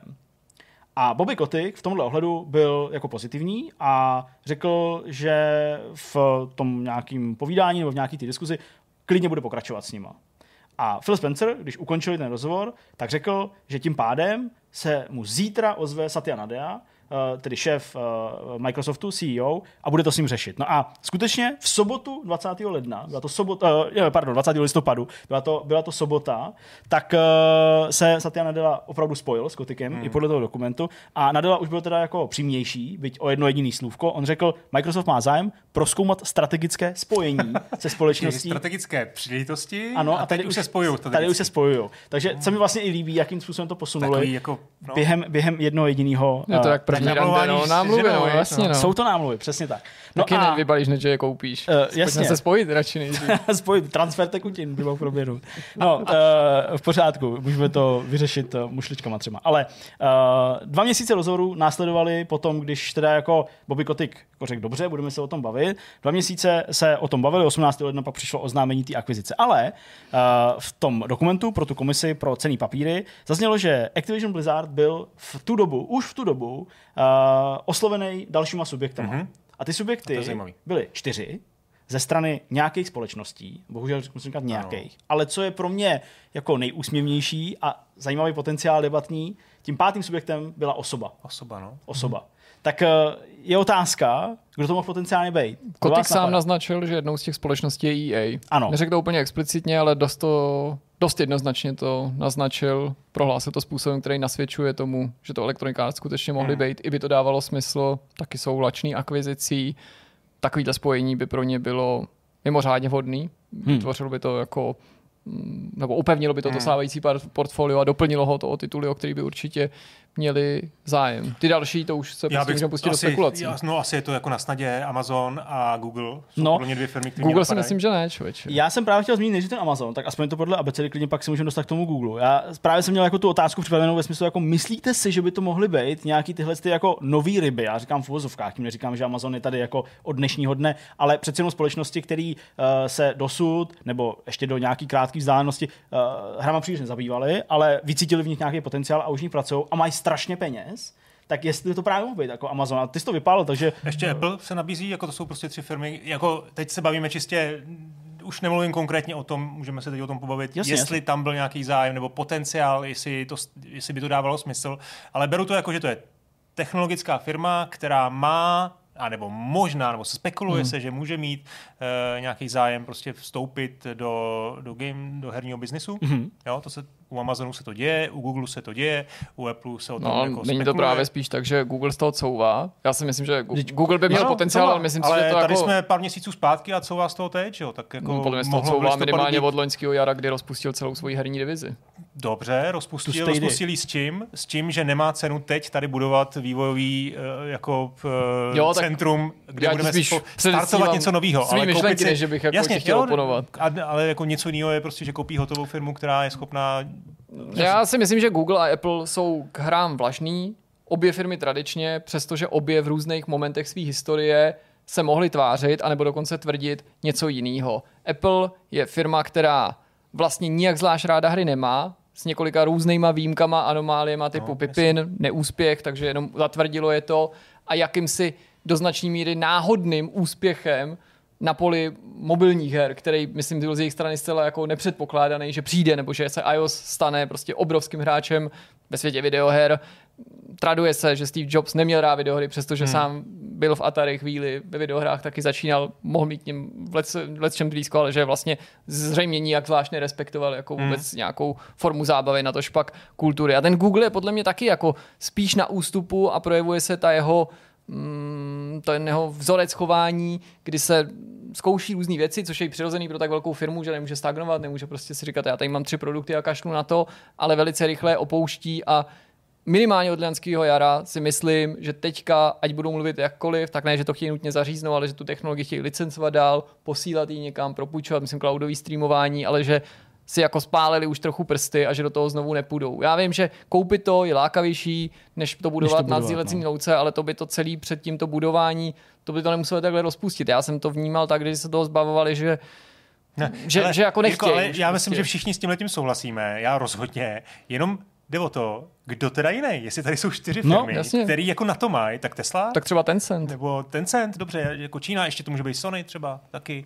jo, ta, na to třeba jako velikost nebo peníze nemá, ale to všechno se dá nějak řešit, Jo, jo, že půjčkou, No, prostě za, za ostatně, a uh, a ta osoba, to je zajímavá. No. No to jasně. je, to je Lars. Já to teda nebyl kuci, jako. Kdo? Lars Jako, že bys to. Lars Wingefors koupil sám pro sebe, aby se to vystavil takhle u sebe a řekl, a máme tady prostě Jenom žert samozřejmě. Na, Ne, na to to ne. ještě asi Lars nemá, ale Na to Lars nemá. Jinak samozřejmě bavíme se o CEO Embraceru, tedy samozřejmě uh, obrovského giganta Molochu, který vlastní mm, všechno možný, Deep Silver a prostě Koch a, a tak dále, hmm. tak dále. no, Prostě ne, THQ. nepad tu třeba i Ubisoft. A No. Ubisoft by tak, o takovýhle strategický spojení mohl mít taky zájem, i když neříkám, že na to má ten kapitál. No, absolutně a tím nemá, se no. dostáváme k takovému detailu, který tam je napsaný, uh, protože ty společnosti plus ten jednotlivec byly označeny jako A, C, D, E a B byl ten jednotlivec, takže A, B, C, D, E. S tím, že třeba společnost E uvedla, že by ale neudělala jako kompletní akvizici. Jako, že by je nekoupili zcela, nebo jo, že by prostě do ní třeba vstoupili, byli by třeba jako většinovým uh, vlastníkem, ale vlastně pořád. A to si myslím, že by potenciálně mohl být třeba ten Ubisoft, jo, že by prostě jako eh, se s nima chtěli sloučit, řekněme, mm-hmm. jo, ale prostě ne jako za tu cenu, že vypláznou 70 miliard nebo mm, kolik a, a prostě uh, třeba to nechtěli dát, nebo nevím. Ten, ten, ten, ten, ten, ten, ten, ten, Tencent, takový, no, jako Ale my ten jsme nezmínili ještě jednu společnost, která má i ten kapitál, Jako- obrovský zdroje, a to je Take-Two Interactive. Take-Two, A navíc si, že jo, vy, vyhořeli prostě na tom Coolies a přijde mi, že na od těch ostatních společností, které částečně už ten hlad ukojili, mají obrovský hlad po akvizicích, který zatím neměli jak ukojit, protože jim některé věci vyfoukly a o jiný možná neměli zájem. Hmm. No, mně přijde, že tady jsou jako, už tady padají jako firmy, které jsou jako i objemově jako výrazně menší, no, mají menší výtlak než, než ta firma, kterou jako měli koupit. Jo. Že už jako, samozřejmě, jako já to obchodní pozadí neznám, to, jak, jsou, jak si ty firmy jsou no, můžou být schopní půjčit peníze. Ale jedna věc mi mě zajímá detail. Je to tak, že všechny ty, ty firmy jako iniciovaly to jednání? Mm, Nebo ne. Kotik Tam je to prostě- telefon a... Ne, tam je to právě proto, aby se se tajemství sjednání s těma ostatníma firmama bylo uchovaný, tak vlastně ty detaily jsou hrozně Jo. malinký. Takže víme jenom u toho Microsoftu, Víme, že, že eh, Microsoft inicioval, nebo že tam, tam- tam, jako řekl tam Phil víme, Spencer prostě první, oslovil. jo, se chci tak, strategicky. ale nevíme, kdo z A, C, D, E plus jednotlivec B jako byl ten, kdo Jestli zvedl telefon, inicioval. anebo jestli se jim jako oni nějakým způsobem jako nabídli. Okay. Ten, ten jednotlivec, hele, já jsem jako nad tím řešil, jo, jako mohl by to koupit Musk, ale k čemu, jo? Nebo kdo, protože kdyby to chtěl koupit Bezos, tak ale už to kupuje Amazon, to prostě by nekoupil on, proč by to koupil jako on, jako co by jednotlivec. Kdo je Mohl být tady- ten, že to inicioval, že se tam na to No, mohlo polížit jako no, na jasně. jednotlivou osobu. Víš, jako že, ale rozumím. mohla zatím firma dál že stát jednal jako, jako za sebe, no. Jasně, tu no, chvíli, no. Jako, Ale jako vidina toho, že prostě Musk spojí eh, Activision Blizzard s Teslama a hraje si tam aut, na, v autech. Ne, to- Ne, ne, ne, to já samozřejmě přeháním. Každopádně tohle jsem bral jako takovou jako pikošku. A vlastně hezký i je eh, se dočíst, jak Microsoft jako přistupoval, nakolik byl agresivní a že on je tím svým rychlým přístupem, opravdu tou jako uh, přímočarou akcí, tak vlastně ostatní úplně vyautoval, protože údajně oni ani nestihli dát na stůl jako konkrétní nabídku Hmm. a Microsoft už ji měl připravenou. Takže z tohohle já jenom usuzuju, že mi skoro přijde, že Microsoft možná, a věřím tomu, že jako v oddělení strategického plánování se tohle řeší i jako klidně dopředu. Že může být fakt jako oddělení lidí určený jenom proto vyhledávejte poten- potenciální akvizice a zpracovávejte nám prostě co půl roku aktuální plány, kolik by nás to stálo, jak by to proběhlo. Takže já mám takový pocit, že prostě oni to měli připravený a skutečně využili a já tím nemyslím nic zlýho, já nechci říkat zneužili, ale využili ty situace, která kolem Activisionu panuje, No, jasně. ještě stále, a využili to možná nejenom jako, že třeba poklesla hodnota té společnosti, ale právě i stran té možné reputace. To, že můžou být oni ti zachránci, kdo eh, i kdyby třeba nepřišli, tak by se to třeba zlepšilo po nějaký době, ale tím, že oni tam přijdou a postaví se do té role, jako byť už otevřeně nebo neotevřeně, eh, my jsme tady prostě přišli vymíst, tenhle ten chlív a prostě znova vám dáme ty hry, které máte rádi od této společnosti, tak jim to prostě může strašně přispět. A tady dám stranou i tu, i tu lákavou možnost zvýšit hodnotu Game Passu, strkat tam ty hry a všechny ty věci, které nám jsou tady všem zcela zřejmé a věřím, že i vám, našim divákům. Takže uh, tolik k tomu, že tedy byli opravdu jako strašně rychlí. No a pak dál ještě ten dokument má nějaký ještě další detaily, které se už týkají konkrétně toho spojení s Microsoftem a tam jsou dobrý ty sankce. Oni už se rozebírali dřív, dokonce přicházely i nějaký jako kvalifikovaný výpočty a je vidět, že opravdu jako ty lidi, kteří je činili, tak je činili správně, protože teďka skutečně, když uh, Microsoft uh, tu akvizici neuzavře z důvodu zákazu, který by vy- vyplýval ze šetření nějakého antim- antimonopolního úřadu, tak zaplatí 2 až 3 miliardy dolarů uh, prostě Activisionu za to, že tady probíhaly nějaký námluvy, oni nějakým způsobem změnili tu jejich, jejich, jejich pozici na trhu a prostě to, to, je, to je prostě poplatek, který by tam měl přijít. A pokud to neschválí akcionáři, to znamená, že Microsoft by nenabídnul nějakou jako uh, správnou nabídku a prostě akcionáři by už jako ve finále na to nekejvli, tak musí platit, a to už je vypočítané úplně přesně, 2,27 miliardy dolarů. Jo, takže ať tak nebo tak, prostě zahučej v tom za docela velký peníze. Samozřejmě ta samotná akvizice, to je balík, který je, uh, který je ohromný, nebo prostě ohromná, uh, ohromná částka, hodně, hodně velký. No a pak sam řeší ještě osoba Bobbyho Kotika, už dneska mnohokrát zmiňovaného. A to je vlastně tak jako odsud pochází ta zpráva, kterou jste si mohli přečíst, že když Bobby Kotik odejde, respektive bude odejít, tak dostane svůj zlatý padák ve výši 15 milionů dolarů, uh, tak, uh, nebo necelých 15 milionů dolarů, tak uh, to je vtipný, protože to jsou ty nejmenší peníze, které by no. potenciálně měl dostat. Uh, já teď nechci, aby tady působilo jako, že prostě Bobby Kotik a ukažme si na něj, kolik ten chlap vydělává peněz a tak dále. Ale Bobby Kotik vlastní 4 miliony 317 285 akcí Activisionu, což je největší akcionář, přesně tak. A pokud by tedy k té akvizici došlo, tak uh, ty peníze, uh, ta část bude náležet jemu a to je 410 milionů dolarů, 142 075 k tomu. Takže to je jenom to, co vlastní. A pak pozor, on vlastní ještě 22 milionů akciových opcí. A pokud by byly uplatněný, tak by samozřejmě záleželo za kolik peněz, ale to je jako další ohromná část, to jsou stovky milionů dolarů, který by měl ještě jako navíc, kdyby se měl úplně odvázat a úplně odpoutat od té společnosti, což zase podle analytiků má být požadavek Microsoftu. Jo?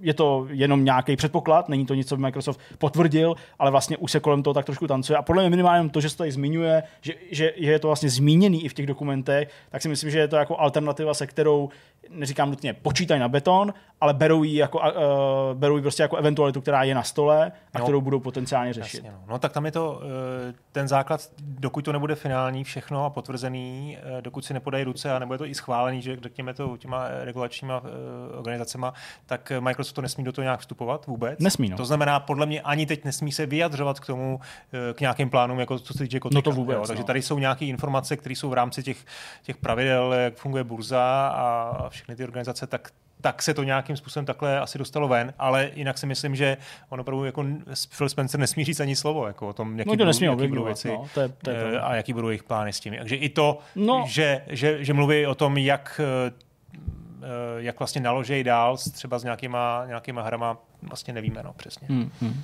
No, no a pokud by vás jinak zajímaly ty nejhodnější firmy to... herní světa, který by teoreticky na to nedosáhly, to my samozřejmě nevíme, nevidíme do toho jejich hospodaření přesně nebo do toho, jaký mají volný kapitál, ale obecně tady některé jména samozřejmě padly. Je to ten Microsoft, který se o to pokouší aktivně, ten sen jsme zmiňovali Sony, ale je to taky třeba NetEase, který tady nezmínili jsme, je to třeba Nexon, a pak jsou to ty další společnosti, hmm. které hmm. jsme teda zmínili, jako třeba Take-Two Interactive a tak dál. Ale nutno říct, že Activision Blizzard třeba v této konkrétně tabulce, která tu hodnotu posuzuje, je na šestém místě, to no. znamená, že třeba i Nintendo, EA a další jsou až pod ním, včetně Take-Two. Najdi ten Ubisoft, ten je úplně někde až jako Bůh ví kde. Jasně, Ubisoft je tady taky, ten je na 25. místě a nutno zdůraznit, že teda měl Honza pravdu, když říkal, že je jako výrazně níž, pokud je o tu hodnotu hmm. té společnosti, přestože ji lze asi, no, asi určit různě. to konkrétně.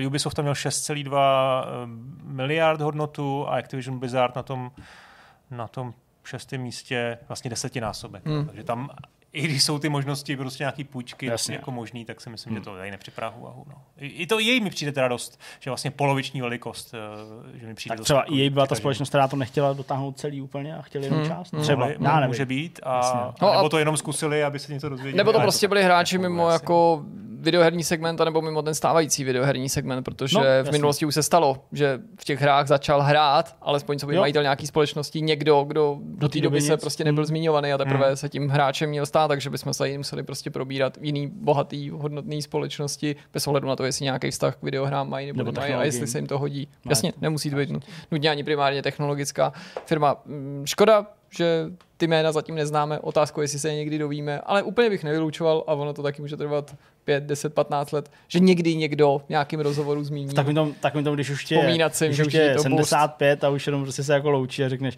jo, jo, to bylo, tom roce 2022, když byli kluci z Vortexu v Ashbornu. Ne, tak taky, hele, jsme se nedávno relativně dověděli, že Microsoft si chtěl koupit Nintendo a dověděli jsme se Jo, jo, jo, to a je bylo to pravda. to. A Ale taky se v tom, to o tom v tu chvíli, že jo, by asi nemluvilo, jo, jo. nebo by ti nikdo neřekl, jo. jo, no, to jsme se jim vysmáli tehdy, jak tady byli, prostě vším jsme Hmm. si dali do nosu a pak sake a poslali jsme je pryč. Ale super téma, musím teda ocenit a líbí se mi, jak to sehrál teda Phil Spencer, to musím říct. To bylo Jako rychlý, to jako bylo- Hráč, teda... Nechtěl jsem, já já nechci použít to slovo, ale bylo to opravdu rychlý. Tak jo, tak to je všechno. Tak pojďme na, rozhovor. Ano. Naším dnešním hostem je Martin Žákovec ze společnosti Gamey a budeme si povídat o NFT a vůbec takovýchto moderních trendech. Ahoj Martine. Ahoj, ahoj. Ahoj. Moc krát díky, že jsi přijal pozvání do tohohle toho pořadu. To, co je předmětem této naší debaty, která se právě spouští, už tady padlo na začátku. Já musím říct, že nás samotní diváci, čtenáři, posluchači povzbudili, aby jsme si pozvali někoho, kdo se NFT věnuje, aby jsme se eh, podívali na tenhle ten fenomén trošičku blíž, protože ačkoliv v pravidelných novinkových souhrnech glosujeme to, jaká společnost eh, buď odmítla tenhle ten trend, anebo naopak naskočila na tenhle ten, eh, na tu, tu aktualitu, tak už tak moc nevěnujeme prostoru přímo v těch aktualitách tomu, o co se vlastně jedná. Ačkoliv věřím, že drtivá na- většina našich diváků má alespoň nějakou rámcovou představu, tak tě ze všeho nejdřív poprosím, aby si nám ty řekl, co si vlastně pod tím pojmem NFT dneska představuješ a jakou to má souvislost, to je důležitý s tvojí prací. Jasně, uh, takže NFT, NFT zkrátka je non-fungible tokens. Je to nějaký způsob využití blo- blockchainu jako technologie a to, co to, co to představuje, je potenciálně nový přístup, jak uh, vlastně pracovat nebo jak chápat digitální, digitální itemy ve hrách nebo cokoliv vlastně to může být. Je to prostě technologie. A to, co vid- vidíme dneska, tak vidíme nějakým způsobem eh, nějaký první použití té technologie. A ta otázka, kterou my sami si klademe v gaming, a to, ta moje práce je, já původně mám na starosti herní tým v rámci gaming, kde vytváříme hyper casual hry, ale zároveň, eh, zároveň pracujeme s blockchainem, máme vlastní kryptoměnu a NFTs je něco, co logicky, logicky na co jsme navázali. Uh, tak my se na to snažíme dívat i jakoby do budoucna, co by ta technologie mohla přinést a hrajeme si s tím, experimentujeme a já můžu říct svůj pohled, jak to chápeme, jak se díváme na to. Samozřejmě všichni vnímáme ty obrovské nadpisy, přesně kolik milionů dolarů, desítek milionů v tom je a všechny ty buzzwordy, které kolem toho, toho, toho jsou, jako decentralizace a, a všechny možné další pojmy. Um, ale jakoby za mě je to technologie, která má strašně velký potenciál růst. Mě to, mě to připomíná, nebo já těžko to můžu porovnávat. Já jsem jako nezažil ten, ten jako dotcom boom prostě na přelomu tisíciletí, ale spousta lidí to s tím srovnává, že je to vlastně nová technologie, která je tady a teď všichni zkoušejí, jak ji využít a nikdo neví, co bude fungovat. Je to takový, takový divoký západ, všichni něco zkoušejí a lidi, kteří mají peníze, fondy a, tyhle, tyhle, ty, tyhle ty investoři, tak to berou tak, že kdyby náhodou to fakt vyšlo, kdyby náhodou to byl další internet, nebo web 3.0, nebo jak tomu budeme říkat, tak radši v tom budou mít spousta peněz už teď z začátku a když to nevíde, tak to nevíde a bude jiná technologie. Hmm. Takže um, NFTs, non-fungible tokeny, co to znamená? Je to, uh, je to využití teda blockchainové technologie, které garantuje, že jakýkoliv item, jakékoliv to NFT, které mám, tak to garantuje jeho původ a garantuje to jeho unikátnost. Což znamená, že uh, když, já nevím, řekněme si Ubisoft nebo jakékoliv herní studio uh, vydá hru, jsou tam herní postavičky, jsou tam skiny, tak tyhle ty věci ve chvíli, když žijí na blockchainu, tak uh, žijí mimo tu kontrolu toho Ubisoftu jako takového. To znamená, nes, nebude, nestávalo by se to co, uh, to, co dneska, že ve chvíli, kdy já utratím nějaké množství uh, peněz ve hře a ta hra přestane fungovat, takže já přijdu o, o, všechny, ty, o všechny ty itemy, skiny, in-game, vše, všechno o tohle přijdu. Ve chvíli, kdy je to, kdy je to on-chain, na, na, na samotném blockchainu, je to jako NFT, tak je to, je to moje. Je to, je to moje jako vlastnictví. Uh, to, co s tím potom můžu nebo nemůžu dělat, to je potom druhá otázka. Ale první věc, co bych teda řekl, je to reálné vlastnictví toho digitálního předmětu. Hmm. Často uh, lidi, kteří nás sledují, a my samozřejmě nějakou jako definici tomu taky logicky musíme vždycky dát, aby to, aby to bylo srozumitelné, tak uh, právě kolem toho vlastnictví uh, mm-hmm. se jako neustále točí. Myslím, že každý rozumí tomu, že když je to na blockchainu, tak přesně je to mimo, mimo kontrolu té herní společnosti, takže i kdyby ta hra skončila, tak ten Jasně. předmět je pořád obchodovatelný, pořád tam někde je.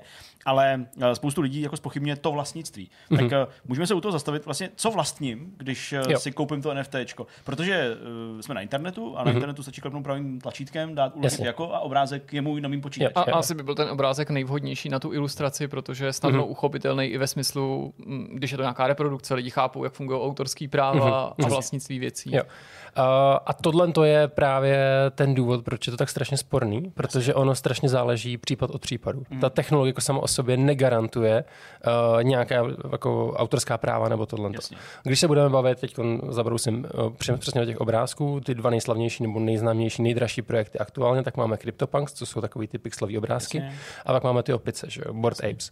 A vlastně tam ten rozdíl mezi nimi je, uh, že jedno dává možnost jakoby vlastnit i ta autorská práva, což jsou právě ty, ty board apes, ty opice. Mm-hmm. A, a u CryptoPunks to tak ale není.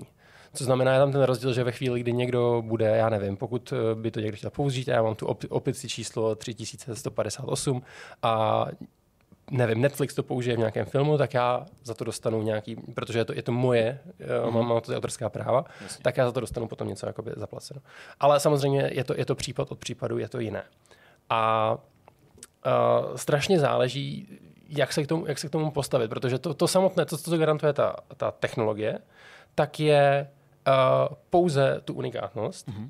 a pouze to vlastnictví, a teď otázka vlastnictví toho čeho. Není to vlastnictví toho obrázku. Jako, můžeme si dát reálný příklad, Mona Lisa. Uh, Mona Lisa si může každý udělat ekvivalent toho, že si ji stáhne do počítače, může si koupit reprodukci nebo tohle, a ta reálná, ta původní Mona Lisa je teda jenom jedna. Jasně. Ty jsi zmínil v té odpovědi na tu úplně první otázku, mm-hmm. teď se do toho dotknul taky v krátkosti, že je garantovaný ta původ, a ten původ a ta jedinečnost. Ale je tomu skutečně tak, kdo to vlastně ověřuje, jakým způsobem se to ověřuje, kdo mi zabrání, jo. úplně laicky řečeno, stáhnout obrázek z internetu a pokusit se z něj udělat mm-hmm. NFT, ukrást cizí fotku, nebo jednoduše vzít Zdeňkovu fotku mm-hmm. a přivlastnit si a já si s ní udělám to NFT, případně udělat třeba jenom screenshot ve hře a říkat, yeah. hele, to je teďka moje NFT, nebo nějaký GIF z toho. Aha, aha. Uh, vlastně, jak, jak to funguje? Tak ty cokoliv, co operuje nějakým způsobem na blockchainu, tak, je, tak se tomu říká smart contract. Je to prostě nějaká funkce, nějaký program, který funguje na tom blockchainu a operuje s ním. A vlastně ve chvíli, kdy to NFT vznikne, tak tomu se říká mint, mintování, a jako vytiskne se, dejme tomu, eh, český ekvivalent. A ve chvíli, kdy tohle, tohle to proběhne, tak vždycky je nějaký kontrakt, který to řídí. Je vždycky nějaký počáteční uh, tvůrce toho NFTčka. A co znamená, pokud my oba dva vytvoříme uh, NFTčko s mojí fotkou, dejme tomu, a já jsem ten, který to udělá, nechci říkat první, ale pokud já jsem autorem té fotky nebo vlastníkem té fotky, tak můj smart kontrakt by měl být to, co ti dokáže, že uh, moje je, to, je ten originál mm-hmm. a tvoje je ta kopie. Takže v případě, pokud zůstaneme u Ubisoftu nebo u jakéhokoliv vydavatele, pokud oni, jejich smart kontrakt je tím vydavatelem, ten smart kontrakt je potom jakýmsi ověřením toho, že se jedná o tu, o tu pravost. Takže když když to chápu správně, teda, eh, když eh, něčí obrázek, který má ve smart kontaktu napsáno, že patří Ubisoftu, mm-hmm. já stáhnu do počítače a pak ho na OpenSea vymintuju a udělám z něj NFTčko, tak, tak ale uh, už ho, už ho mintuješ ty a už ho nemintuje Ubisoft. A kdo ověří, že to je zrovna ten obrázek, který má Ubisoft? Rozumí, jako jo, jo, je v tom obrázku v nějakých metadatech je prostě aha, aha. něco, co je zároveň v tom smart kontaktu, uh, mm, s smart kontaktu. o to, jestli jsou tam jako nějaký vlastně kontrolní mechanismy, jestli aha. nad tím je někdo, prostě úplně laicky řečeno, kdo jo. to kontroluje, jestli Jasně. ten majitel toho, kdo o sobě prohlašuje, já to vlastním a mm-hmm. můžu z toho vytvářet skutečně vlastní. Uh, ano a ne. Mm-hmm. Ta kontrola tam je a není to jeden člověk, jedna entita, ale je to mnoho entit a to je ta decentralizace a to je ta technologie toho blockchainu. Jako to jsou to, jsou to různé nody, různé, různé jakoby uzlité sítě, které kontrolují tu pravost, to, že, tam, že to doopravdy je, je zapsané. A to je jenom, zda to doopravdy zapsané je. A teď je otázka, co je tam zapsané. A tady ta kontrola potom uh, bude nějakým způsobem probíhat až uh, v určitých fázích použití toho NFT, dejme tomu. Jasně. Co znamená, pokud je to teda uh, Ubisoft, nejspíš bude to fungovat napříč jeho hrama, takže ve chvíli, kdy já se přihlásím do té hry nebo tohle a mám tam ty NFT, tak v tu chvíli dochází k tomu o, o, ověření mm-hmm. ze Mhm. strany toho konkrétního use caseu, jestli teda je to doopravdy pravé nebo ne. Yeah. Na OpenSea jako takovém, tak tam to funguje přesně tak, že se, že se, že se vyhledá ta informace, ta informace v tom blockchainu, kdo je teda ten uh, mintovací smart contract a to ověřuje tu pravost. Jestli to teda doopravdy patří pod tu, mm-hmm. dejme tomu, nějakou verifikovanou kolekci nebo pod něco takového, jestli to teda je, je reálné nebo ne. Takže, promiň, takže uh, na OpenSea a na nějakých jiných jako místech, kde se dá vytvořit vlastně NFT, je prostě jako nějaký, já nevím, jako scan, který, teď, když řeknu, jo, prostě bavíme se třeba o červeném čtverečku, Mhm. prostě o červeném Mhm. pixelu, Je. jo, tak uh, červený pixel prostě bez ohledu na to, jestli to může někdo ochránit nějakým prostě smart kontraktem nebo ne, to dám stranou. Prostě Jasně. mám červený pixel,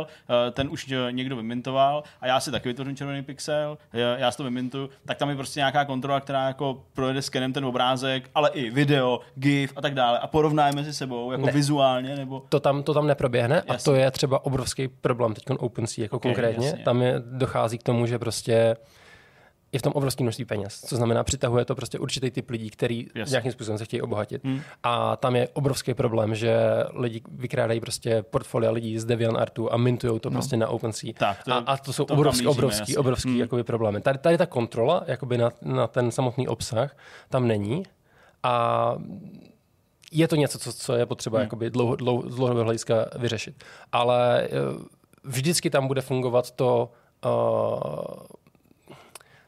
nejsem si jistý, nakolik tohle, to, jako samozřejmě tam být sofistikovaný nějaký uh, programy, které tohle tu kontrolu dělat budou, Jasně. ale za mě, ta, za mě ta krása potom je v tom use caseu. Mm-hmm. Co znamená, je tam, je tam nějaký gatekeeper, který nějakým způsobem ti ověří, teda ano, patří to do téhle kolekce, mm-hmm. do které se to tváří, že to patří a, a pokud ano, tak, tak, tak to projde, pokud ne, tak to zastaví a je, a je to fake. Jasně. Samozřejmě eh, OpenSea je prostě infrastruktura. A já tady nejsem, abych obhajoval ne- nebo, nebo Ne, to, jako ne, to ne. OpenSea, ale je, je to prostě něco, co uh, umožňuje to tradování, Mhm. a, ale už prostě není dořeš, dořešené v tuhle tu chvíli na 100%.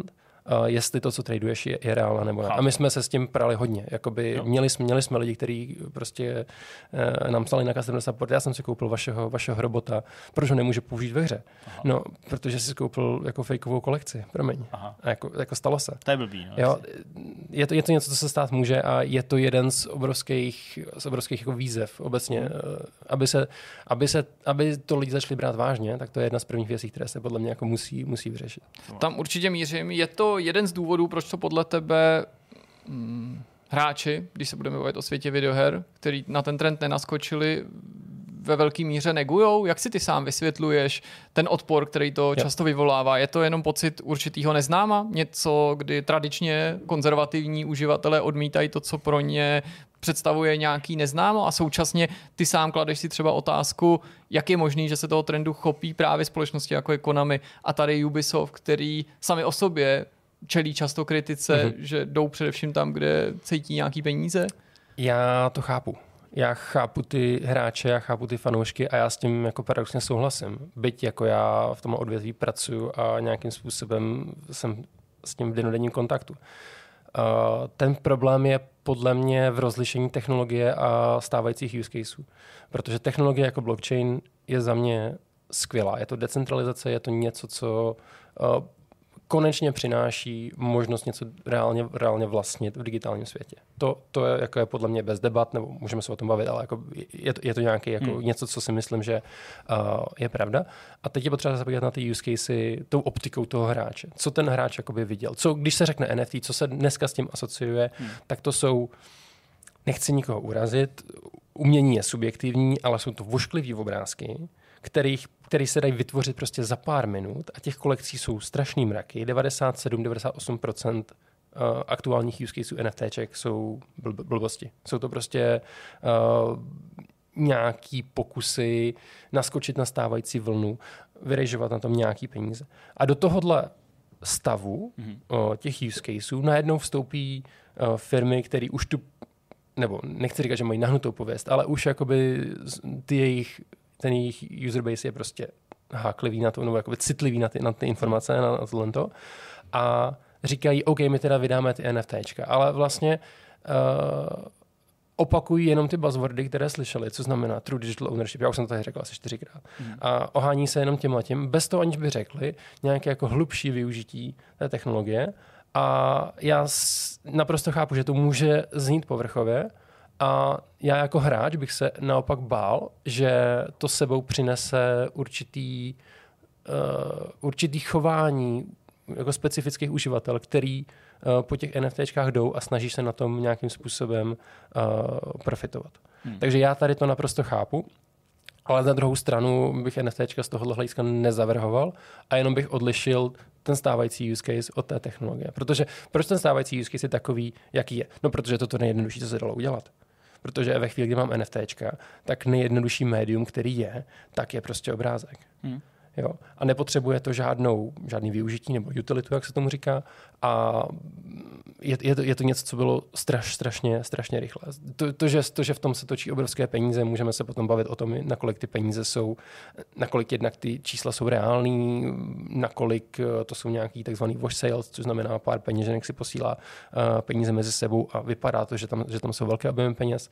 Nakolik se v tom perou peníze, to je potom jako další otázka, ale je to umění a to je hmm. jedno, jestli je to digitální nebo, nebo fyzické potom. Jasně. No, uh, vlastně v těch hrách my jako rozlišujeme přesně jako dva typy těch uh, těch eh, přístupů k NFT. Zmínil se oba, to znamená, nějaká společnost se snaží vlastně vytvořit NFT, který pak ti v nějaký konkrétní hře něco odemkne nebo něco zpřístupní. Uh, druhý NFT nebo druhý typ je prostě, já nevím, oslavit 35. výročí Jasně. Castlevania, tak prostě se vydávají obrázky, který mm-hmm. ano, přesně jde asi vyrobit uh, velice rychle. Uh, není za nimi asi žádná velká jako práce a příprava. Přesto oba uh, ty světy nebo ty přístupy slaví nějaký úspěch. Uh, co ty si myslíš, že je udržitelnější právě do budoucna? Protože já tady neustále nacházím tu paralelu uh, při prodávání NFT, co by jako statických obrázků, mm-hmm. nějakých těch nějakých videí nebo nějakých gifů, právě tu paralelu s tím jako skutečným uměním nebo skutečným mm-hmm. reálným uměním, ano. Uh, uměním třeba jako jsou obrazy a, a, a tak dál.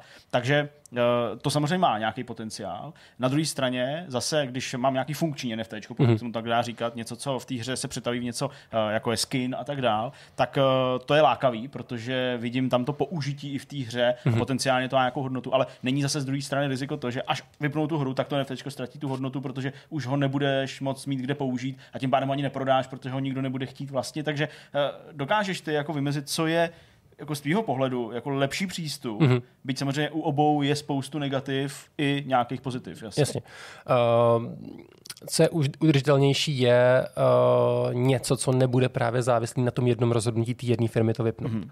A to je něco, záleží na tom, jak to bude, jak to potom bude vypadat samozřejmě. Ale tohle, tohle, se, tohle se těžko říká, protože za mě jsme teď na nějakém strašném jako začátku. Mm-hmm. Uh, a zatím jako nikdo netuší moc, moc, co bude fungovat. Co si myslím, že by, že by fungovat mohlo dlouhodobě, je ve chvíli, jsou, jsou tady prostě herní, herní franšízy, ať už se bavíme o, o čemkoliv, prostě Street Fighter, Mortal Kombat, tyhle, ty, tyhle ty věci, nebo prostě otevřený světy, tak tam něco takového může fungovat, protože nejhorší je prostě, já, já udělám nějaký, udělám nějaký nákupy, v dílu číslo 3, vyjde díl číslo 4 a nemůžu si to vzít sebou a musím, musím, prostě, musím, musím prostě znovu. U sportovních her prostě ty ultimate týmy, co se staví, tam je to, tam je to, tam je to celkem jasný. A tohle by mohl být takový první krok, jako by dát tomu nákupu nějakou hodnotu hmm. a dát mu jako větší hodnotu než na ten, na ten jeden rok. To je něco, co by mohlo být už, už, už samo o sobě zajímavější, než prostě teď máme AAAčkovou hru, která bude používat NFTčka. Ne, dát tomu nějaký jakoby výhled, dát tomu nějakou dlouhodobější hodnotu. Ale zatím vždycky stojí nějaká práce. Někdo to bude muset do těch dalších iterací přenášet a teoreticky Samozřejmě. nic nebránilo těm firmám takhle se chovat už třeba v rámci nějakých mikrotransakcí, mm-hmm. typu odemknu si auto ve Forze XY, zaplatím za něj, nejen odemknu si ho v rámci nějaký mikrotransakce a budu ho použít i v následujícím dílu. Přesto to ty firmy nedělaly. Máme důvod věřit, právě v takovouhle zvláštní synergii, v ty crossovery, tak jak to některé firmy naznačují, hmm že tím, co to změní, je právě ten koncept toho NFT, že když investuju víc nebo do něčeho ještě jedinečnějšího, tak oni mi takovýhle servis dopřejou? Uh, já bych se na to podíval z hlediska peněz čistě, protože to je prostě to, to co hýbe s těma rozhodnutíma a pro tyhle firmy to, ta dodatečná motivace může být, že uh, pro ně to jsou příjmy z nějakých digitálních sales. A co NFT jako umožňuje, tak je přeprodej těchto digitálních věcí. To znamená, ve chvíli, kdy já udělám mikrotransakci, tak ji nemůžu nikam poslat dál. Ale ve chvíli, kdy uh, je, je to on-chain, nebo je, je to digitální a má to v sobě už garantovaný royalties, nebo jakoby nějakým způsobem pře, uh, provizi z toho přeprodeje. Který jde tomu původnímu Který jde tomu autorovi, prvnímu, což znamená, což je ten vydavatel v tu chvíli, tak je to něco, co jim může neskutečně zvednout ty zisky. Protože ve chvíli, kdy oni vytvoří prostředí, kdy oni uh, podporují jako přeprodej těch digitálních itemů a jejich použitelnost dál v budoucnu, tak pro ně by to ve finále mohlo být jako výrazně profitabilnější. Takže tohle by mohla být ta motivace, která je uh, donutí tohle to udělat a, a mít tam tu přepoužitelnost. Ten koncept, s kterým se všichni ohánějí, tak je nějaký metaverse, co znamená přepoužití napříč, co znamená, jenže znamená tam je to otázka.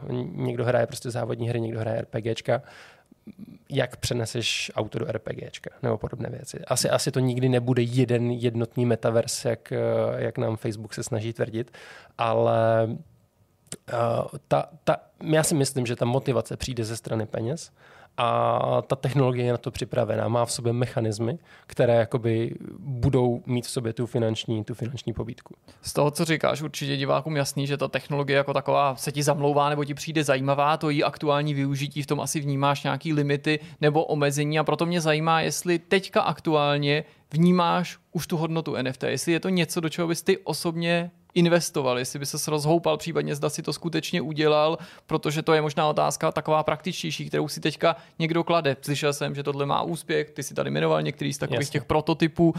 Mám teda jít, vzít svý peníze a utratit je za nějaký NFT, nebo je to ten dotcom spíš v podobě té bubliny, která nakonec plaskne a až na pár výjimek většině lidí zůstanou GIFy, JPEGy bezcený. Jo. Já bych si to přiznal, že to bublina je. Já bych si to normálně přiznal a sám jsem o tom přesvědčený. Ale zároveň si myslím, že je dobrý už teď i v té bublinové fázi se, se o tom vzdělávat, nějakým způsobem se tomu pověnovat, protože ve chvíli ta bublina splaskne, tak ale z toho popela nebo z toho zbytku prostě povstanou ty, ty, ty nové produkty, které potom už, uh, už to budou dělat jako for real. Jo.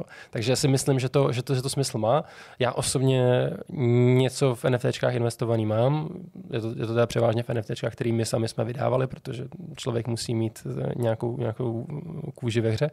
A, a obecně mně se spíš, mně se spíš líbí uh, firmy, které dělají nějakým způsobem uh, ty kroky v rámci té infrastruktury, protože ano, NFTčka mají strašně moc problémů, uh, vysoká gas fíčka, uh, jsou jeden z nich prostě, když si člověk chce koupit, já nevím, herní item prostě za 5 dolarů, tak zaplatí 200 dolarů na, na těch fíčkách, pokud je to na Ethereum například. Hmm.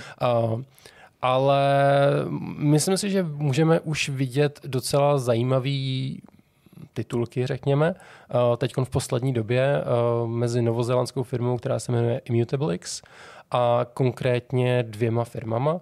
Jedna je GameStop, což je americký retailer, vlastně herní, který nějakým způsobem pracuje s použitými hrama, s novými hrama. Není to jakoby vydavatel. A druhý je Congregate Congregate jako mm, prostě místo pro flashové hry, teď už prostě zase hry jiného typu. A to mi přijde zajímavý, protože tohle je nějaký způsob, že oni chtějí pracovat s tím, s tím využitím té technologie, a co Immutable X jim umožňuje, tak on jim umožňuje ty transakce dělat prakticky zadarmo, dělat je mm, uhlíkově neutrální, což je taky velké téma, protože samozřejmě blockchain, transakce, výpočetní výkon, uh, velká, velká prostě spotřeba elektřiny a všeho možného. A uh, je zajímavý vidět, že do toho vstupují větší firmy, které mají nějaké částečné napojení na, na ten gaming a bude zajímavý se podívat, kam to bude směřovat v následujícím roku, dvou, třech. Ale co se týká JPEGů, no, tak tam si myslím, že jako 98%, 99% těch projektů prostě nepřežije. Tam jakoby všichni, všichni slibují nějaké use casey, ale jedna věc je udělat hezký promo obrázek nebo, nebo nějaký teaser video a druhá věc je pak jako reálně ty věci doručit. A já ze své zkušenosti vím, že to není jednoduchý, ať už z hlediska prostředků finančních nebo lidských zdrojů, prostě ty lidi nejsou, je to nová technologie, málo kdo s tím umí, málo kdo umí napsat nějaký jako custom řešení, to znamená ty věci, co jsou venku, tak to jsou jakoby, to je copy-paste, to je jedno jako druhý a fakt si myslím, že 98-99% toho nepřežije. Jo, možná to přežijou ty opice, ty původní, kterých jako je 10 tisíc, víc jich nikdy nebude, ale to je otázka, no. Ještě jedna věc mě zajímá, samozřejmě nevím, jestli jako na ní existuje jednoduchá odpověď nebo odpověď eh, vůbec, ale uh, ty NFTčka často mm-hmm. bývají docela drahý. Když eh, ty společnosti je vytisknou nebo emitují nebo mintujou, mm-hmm. tak vlastně po té, co proběhne ta aukce, nebo po té, co prostě proběhne ten nějaká třeba první ta prodeje a beru třeba to, co udělal Konami, mm-hmm. tak se pak přesně to jako sečte a jsou to třeba miliony dolarů za pár obrázků, když to řeknu tak. Nechci úplně snižovat samozřejmě tu hodnotu, ale prostě přesto. Tak eh, často lidi říkají, Hergo, teď je to jako obrázek, eh, tak už je podivný pro někoho, že se to vůbec takovým způsobem prodává, byť mm-hmm. samozřejmě je to prostě nový trend, takže to já respektu, ale pak přesně vždycky přijde ten komentář, a jak to, že to stojí tolik peněz? Jo. To stojí třeba jedno Ethereum, nebo prostě, jo, úplně jako takový peníze. Tak kde se bere ta hodnota uh, takových jako věcí? Uh-huh a jakou třeba kontrolu nad tím ta společnost může mít nebo ne, protože chápu, že pak jako tu hodnotu vytvoří ty hráči nebo, mm-hmm. nebo hráči, ty, ty jako vlastníci. Ale na začátku prostě kdo jako určí a řekne a bude to jeden Ether. Jako jo, to mě prostě... To je, jako čistě by to měl, takhle, měla by to být čistě poptýv, pop, uh, poptávka, nabídka. Okay. Jo, co znamená, uh, pokud ty lidi jsou ochotní to ten jeden Ether dát, nebo prostě ty tisíce dolarů, tak to tolik stát bude. Ale uh, ono to není tak jednoduchý. Hmm. Uh, pokud se bavíme čistě o Ethereum jako o, o té technologii, tak jenom to vymintovat, jenom to vytvořit, tak může stát klidně 200, 300, 400, 500 dolarů. Podle toho, jak je ta síť vytížená za v tu danou chvíli. NFT. Za to jedno NFT. Okay. To klidně se může stát. A, a ještě dobře, tak promiň, že ještě o to jako uh, odcházíme. Tak tohle to jako i pro spoustu lidí, a vlastně i pro mě, jako, kde se bere ten poplatek? Proč to stojí? Jo, 200, jo, jo. 300 nebo třeba i 500 dolarů podle vytíženosti uh, toho blockchainu, jo. jak jsi říkal. Co to vlastně určuje? Uh, v podstatě uh, ten mint, to je nějaká nová informace, která se musí zanést na ten, no, když vzniká to NFT, to je nová informace, která se musí zanést na ten, na ten blockchain. Mm-hmm. A ve chvíli, kdy ty to, ty to zanášíš, tak uh, vlastně platíš nějakým způsobem poplatek někomu, kdo uh, má tu těžařskou firmu, kdo tam prostě má ten výpočetní výkon, který ověřuje ty transakce. Hmm. Takže ty platíš jednotlivým členům té sítě na to, aby zprocesovali tvoji transakci a zanesli ji dovnitř do toho blockchainu. Okay. To je něco, co, co funguje obecně na, na té technologii, to není specifický pro NFT. A Ethereum jako takový uh, je prostě nejpopulárnější, nejpopulárnější jako síť, co se týká objemu transakcí. Teď mě na tom jako necitujte, možná to v tuhle chvíli je jinak, ale těch transakcí tam probíhá obrovské množství mm-hmm. a ta vytíženost té sítě prostě udává tu hodnotu toho okay, poplatku. Co znamená, jasně. já to chci zapsat, ve chvíli, kdy mintuju, tak, ideál, tak nejspíš tyhle ty věci jsou omezený nějakým časem, co znamená, je tam 10 tisíc kusů, eh, kdo, kdo dřív přijde, ten dřív bere. Hmm. Takže ty lidi prostě dávají věč, větší, uh, větší nabídku těm, těm lidem, co zpracovávají tu transakci. Vezmi moji transakci dřív, dám ti za ní, dám ti víc peněz. A to víceméně tomu se říká gas wars potom a ty lidi se přehazují a jsou to jako šílené částky. Okay. Uh, a, takže už, je, už jenom tenhle ten proces, který je komplikovaný a drahý, na Ethereum konkrétně, tak uh, nějakým způsobem částečně určuje tu cenu toho, toho, Jasně, no, toho, nějaký, toho nějaký, Nějaký dno prostě, ano, nějaký dno, nějaký, nějaký jako, jako floor price. A, no, floor price je trošku něco jiného, to je to nejnižší, za co se to daný NFT prodalo naposled. Mm-hmm. Um, ale už jako samo o sobě to NFT na Ethereum by nikdy tou hodnotou nemělo jít třeba po těch 200 dolarů, mm-hmm. jenom proto, že tolik to stálo to vůbec jako jo, udělat. Tomu rozumím, a tolik to stejně bude stát, když to někdo bude chtít od tebe koupit, protože to je zase změna zanesená na ten blockchain. Jo, Takže když to budeš chtít od někoho koupit, tak jako ta cena bude minimálně 200 dolarů, protože to jako minimálně za to někdo musí zaplatit, aby se to, aby to změnilo toho vlastníka. Um, a otázka je samozřejmě, nakolik, nakolik tohle potom dál může být přifouknutý. Uh, myslím si, že to je hodně daný tím, že všechny tyhle věci se kupují na nějakou uh, spekulaci. Mm-hmm. Co znamená, jakoby spousta lidí to očekává, my jsme to viděli, my jsme jakoby my jsme vydali kolekci NFTček jako, jako uh, herních charakterů a vlastně jsme to viděli, že ta cena je prostě jako šílená a teď, teď řešíme, co s tím, protože my nechceme mít uh, o exkluzivní klub pro prostě pět tisíc hráčů. My chceme něco, co bude onboardovat někdo uvidí prostě trailer a my nechceme, aby první věc, co udělá jako interakce s naším produktem, je, aby zaplatil tisíc dolarů. To nechce nikdo. Takže to, tohle je něco, co se, co se musí nějakým způsobem řešit. A bude zajímavé se na to podívat, protože tady se potkává to, to první využití, ta limitovaná kolekce těch, těch obrázků s nějakým použitím potom ve, v hrách, videohrách. A trošku si to přenáší, jako OK, uděláme nějakou limitovanou edici, která bude držet tu hodnotu lidí, nám za to zaplatí spousta peněz, my ty peníze použijeme třeba na vytvoření té hry, ale pak to asi nebude úplně udržitelný, protože ta hra by potřebovala nový hráče, který tam budou něco tvořit, interagovat a to. A spíš tady máme takový investorský chování, než to hráčský. Já si nemyslím, že ty lidi, kteří si kupují ty NFT, tak jsou hráči, kteří by to potom používali. Myslím, že zatím to jsou jako spekulanti mm-hmm. a celkem zajímavý, co je, tak my, my teda v tom NFT nebo blockchainově herním světě vidíme, že se tam tvoří prostě jakoby nový role. Tam se tvoří prostě čistě investorský role. Uh, to je člověk, který to NFT si koupí a může si to dovolit a, a má ho a pak ho víceméně nějakým způsobem pronajímá tomu hráči, který tam tráví ten čas v té hře a ideálně mu něco potom vydělá. Protože jakoby ta, uh, to ospravedlnění té ceny toho NFT v tuhle chvíli je, že ty s ním potom můžeš vydělávat nějakým způsobem Chápu. v té hře. Má, má to svůj pojem, má to play and earn, nebo play to earn, se tomu říká. A to je zase, nakolik je tohle to udržitelný, to je potom, potom otázka, ale hmm. je to jeden z těch konceptů, že to drží tu myšlenku, že vlastně máš nějakou digitální postavičku, která tobě doopravdy patří a můžeš díky ní uh, měnit svůj čas za nějakou hodnotu.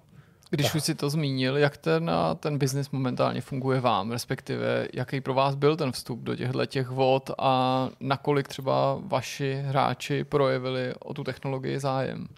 Uh, tohle je zajímavá a zároveň A nebo ne otázka. právě hráči, Takhle, ale uh, třeba někdo úplně cizí, jak si naznačoval, že třeba o tom můžou mít víc zájem spekulanti nebo někdo, kdo v tom vidí investiční jo, příležitost, než nutně fanoušek daného produktu. Jo. Uh, my aktuálně zkoušíme prostě různé cesty, jakým, jakým způsobem to použít. Uh, vyhnuli jsme se prostě Etheru jako, jako řešení, protože ty poplatky by nás zničily, takže my prostě máme to na Polygonu, což je vrstva nad Etherem, uh, kde ty poplatky jsou výrazně nižší a snažíme se s tím, snažíme se s tím pracovat trošku jinak, ale tohle to investorské chování tam ty lidi si, si, sebou, si sebou nesou pořád. Mm-hmm. Takže um, my to máme v nějaký naprosto základní pilotní fázi a my pracujeme snažíme se tam dát nějaký free experience, který prostě člověk tam nemusí nic tohohle mít, aby si mohl ty produkty užít tak jako tak. Uh, pak může použít tu naší kryptoměnu jako takovou. To je nějaká, nějaká, nějaký první entry point a může s tím pracovat. A potom jakoby ten nejzaší, až potom ten nejvíc jako hardcore, řekněme, je potom vlastnictví toho NFTčka a, a pak práce s ním. A jak to tady popisuju, tak ano, zní to jako škála a my s tím pracujeme jako se škálou a vlastně uvidíme, co z toho bude nějakým způsobem víc fungovat. My jsme se k tomu dostali, uh, takže my jsme dělali, nebo gamey už od roku 2014-15 funguje, soustředí se prostě na hyper casual, uh, jednoduché, super jednoduché hry, prostě na, na 3, na 4, na 5 minut, když čekám na tramvaj, nebo když jsem v tramvaj. A máme kolem toho postavenou vlastní platformu, která ty lidi jako propojuje, propojuje spolu nechá je soutěžit a vlastně potom odměňuje ty nejlepší. Mm-hmm. Takže my jsme, my tam to odměňování už máme, už předtím, než vlastně jsme vůbec jakoby řešili, řešili blockchain a dostali jsme se přímo k blockchainu tím, že vlastně to, co jsme dělali, tak nějakým způsobem odpovídalo tomu, kam ten trh se vydával a zároveň jsme prošli akvizicí eh, s, s firmou Animoca Brands z Hongkongu, která vlastně eh, jakoby jejich krédo je blockchain gaming a jako, jako hmm true digital ownership, to, co jsem tady říkal, to, jako to, to vlastnictví digitálních produktů. A je tudíž vaším nějakým jako ultimativním cílem nabídnout těm hráčům ty funkční NFTčka, to znamená to, co můžou použít v těch hrách, a buď jenom v jednom titulu, nebo napříč prostě portfoliem vašich třeba budoucích titulů, tak je to nějak, jako něco, kam... Jo, jo, u nás by to mělo být právě, právě napříč. My tím, že uh, vytváříme obsah i tu platformu, mm-hmm. tak pro nás, jakoby pro nás je klíčový, aby to bylo, aby to byly NFTčka, které mají relativně uh, menší hodnotu, to znamená, že jsou to, jsou to různé itemy, které prostě člověk může jednoduše získat, hmm. ale pak už je to o něm, jakým způsobem je využívá a chceme dát tu možnost využívat to napříč hrama. Samozřejmě prostě hyper casual hry mají prostě svoje žánry a těžko, těžko mít NFT, které budou použít v puzzle hrách, v, kar- v karetních hrách, prostě v arkádovkách, plošinovkách a podobně. Ale snažíme se s tím pracovat a uvidíme, uvidíme, kam nás to, kam nás to zavede. Blížíme se do finále tohoto rozhovoru. Možná někdo, kdo nás teďka sleduje, si říká, celkem mě to zaujalo, začínám si pohrávat s myšlenkou, že bych tedy taky případně do něčeho investoval, když vím líp, jak to funguje nebo co to je. troufnul bys si ty sám dát uh, někomu radu, jak se zachovat, nebo naopak, jak se nechovat v souvislosti s NFT? Existuje nějaká obecná poučka, co dělat, anebo naopak, co nedělat, čemu se, čemu se vyhnout, aby člověk jako neprohloupil. Chápu, že to je podobný, jako když se zeptáš nějakého bookmakera nebo prostě nějakého odborníka, jaký akcie jsou teďka dobrý, co byste mi doporučil, abych do čeho mě... Jasně. Jde mi spíš o nějakou obecnou radu, Jo, jo, vzorec jak chování. Nenaletět třeba a podobně. Uh, tak já začnu tím, co se v kryptosvětě vždycky říká, toto není jako not a financial advice, samozřejmě. Uh, já bych doporučil se na to podívat. Já bych doporučil jakoby nezatratit to, to, ten pojem, ty NFTčka a prostě říct, jsou to jenom JPEGy, ale podívat se na to, hmm. podívat se na nějaký, na nějaký prostě jednoduchý video, který mi vysvětlí, co je to blockchain, co je to NFTčko a popřemýšlet o těch use casech, jak by to, jak by to mohlo fungovat a pokud bych si chtěl hrát s tou myšlenkou, že teda do něčeho investuju, uh, tak, si najít nějak, tak si najít projekty. Najít si projekty, které jsou asi menší, protože ty velký, ty nejznámější, málo kdo asi bude mít stranou pár milionů na to, aby si koupil obrázek opice. Uh, díval bych se po nových začínajících projektech a podíval bych se ideálně na ten tým, který zatím stojí, protože dneska všichni mají krásný vizuál, všichni mají krásnou roadmapu ale málo kdo má ten track record, který by říkal, my už jsme něco, my už jsme něco udělali. Takže mm, snažil bych se na to podívat, podíval bych se už na nějaký hry, které ten use case mají. Uh, na tohle to je dobrý uh, DAP radar, DAE PP radar, uh, což je vlastně stránka, která ukazuje blockchainové aplikace, včetně her, na různých technologiích podle nějaké popularity a podíval bych se, jak to funguje. Uh, a pak bych se třeba rozhodl, jestli mi to teda za to stojí uh, nějakým způsobem do toho investovat, nebo ne. Asi takhle bych to viděl. Jak jste to slyšeli. Naším hostem byl Martin Žákovec ze společnosti Gaming. Moc krát díky za to, že si nás provedl tímhle tím tématem a my jdeme na další téma. Jsme na konci, pojďme na myšmaš, uh, budeme spovídat, co jsme prožili, zažili a co vám můžu potenciálně třeba doporučit. Takže Honzo, klidně. Já mám začít, uh, já, jo, jsem, já jsem rád, začni. že můžu začít. Já jsem se dneska rozhodl zvolit strategii, že vás zahltím, Jo, abych uh, nemusel poslouchat hamty, hamty, ať toho máme, Jirko. ať toho máme víc než tamty. tvoje typy Na reality show. reality show Přesně. Netflixu, ale ty mě určitě nesklameš, že jo? Stejně, stejně si najdeš tu skulínku nějakou. Jenom dva prstíčky, takhle. Jasně, tak co máš? Uh, OK, já nevím, řešili jste tady devadesátky? Asi jo, nějak možná. Vlastně ne, trochu nějak jenom. já to jsem je jako velmi buberská zážitost samozřejmě. Já jsem tady logicky. akorát na, na, na základě těch 90. mluvil o tom, že jsem se zaposlouchal do uh, podcastu a teď ty, já jsem úplně zapomněl. Podsvětí? České podsvětí. České A podsvětí. já jsem tady zmiňoval, že mě zajímal ten díl s Jonákem, protože tu manželku mm, zabili u nás v Petrovicích. Jo, tam u trafiky kousek tam baráku. kousek neustále, vždycky říkám. Takže, takže se mi to nelíbilo, je. že to nebylo autentický. Takže to, no, Eh, takže... Já bych teda doporučil ještě, jestli jsi viděl český, slyšel český posvětí, tak eh, česká televize k tomu k těm 90. O tom nechci mluvit, dobrý seriál, jo, ale bylo to všude. eh, Tak ještě k tomu natočila Polosvět, což byl vlastně True Crime, dokumentární seriál, kde mluvili jako novináři, různí ty pamětníci té doby, ale skuteční lidi a vzpomínali na stejný témata. To znamená, tam oni to myslím, že to vydávali, že to bylo 90. byly v neděli a v sobotu předtím byl vlastně díl eh, toho polosvěta o podobném tématu, mm-hmm. takže tam řešili ty orlické vraždy, eh, řešili tam vlastně stejné věci, jo, mm. Běla a podobně. Nicméně, já chci doporučit jeden podcast, k, eh, asi možná jste slyšeli o Insideru, Insider, Insider podcast. Insider podcast, nejvlivnější český podcast, mají to takhle, takhle si, Tak takhle si to sami pomenovali, no, to Okay. je trošku jako crazy, ale dobře. Nicméně udělali eh, rozhovor, se jim podařilo domluvit s Pavlem Šritem, pardon, Šritrem, Shitter. což byl bodyguard uh, Antonína Běly a Hmm. Františka Mrázka. Jo. Eh, Člověk, který vlastně začínal tady, už, teda už byl vlastně ve policejních složkách ještě za socialismu, potom tady začínal, nebo byl součástí urny, eh, odešel od policie, začal dělat eh, bodyguarda tady těm, tady těm mafiánům Eh, a ten rozhovor s ním má asi tři a půl hodiny Ty a je to úplně neskutečný. Jo? Začátek je takový třeba pozvolnější, ale potom z toho začne jako mrazit. Je to fakt jako neuvěřitelné vyprávění o tom, jak, o, tom, o těch poměrech. Eh, Mluví tam i o, ne sice úplně adresně, ale o tom, jak, jsou, jak byly tyhle, ty, tyhle ty eh, složky provázané třeba s, policejní, s policií, s, s politikou dokonce. Jo? Některé věci, co tam jako mezi řádkama si domyslíte, tak eh, je to neskutečný. A, A nakolik věrohodný to je? Jako já vím, Ale že je to byl člověk- toho, ale jako, jestli to nepřibarvil po těch letech, já nevím. Eh, tak samozřejmě, poslechneš si ho, uděláš si na to nějaký obrázek, nechci moc jako předjímat, mám na to nějaký obrázek, samozřejmě to beru, beru to s určitým odstupem, hmm. on, ale ne, on tam jako jasně neříká, já vám říkám pravdu, já vám vyprávím svůj pohled na věc. Jasně. Vyjádřuje se tam i ke svým jako morálním samozřejmě eh, jako pohledu na hmm. to, co dělal, co možná bylo za hranou často, Jasně. že prostě chránil lidi, kteří jako dělali věci, které ne, nebyly, nebyly úplně legální, když to řeknu opravdu hodně eufemisticky. úplně.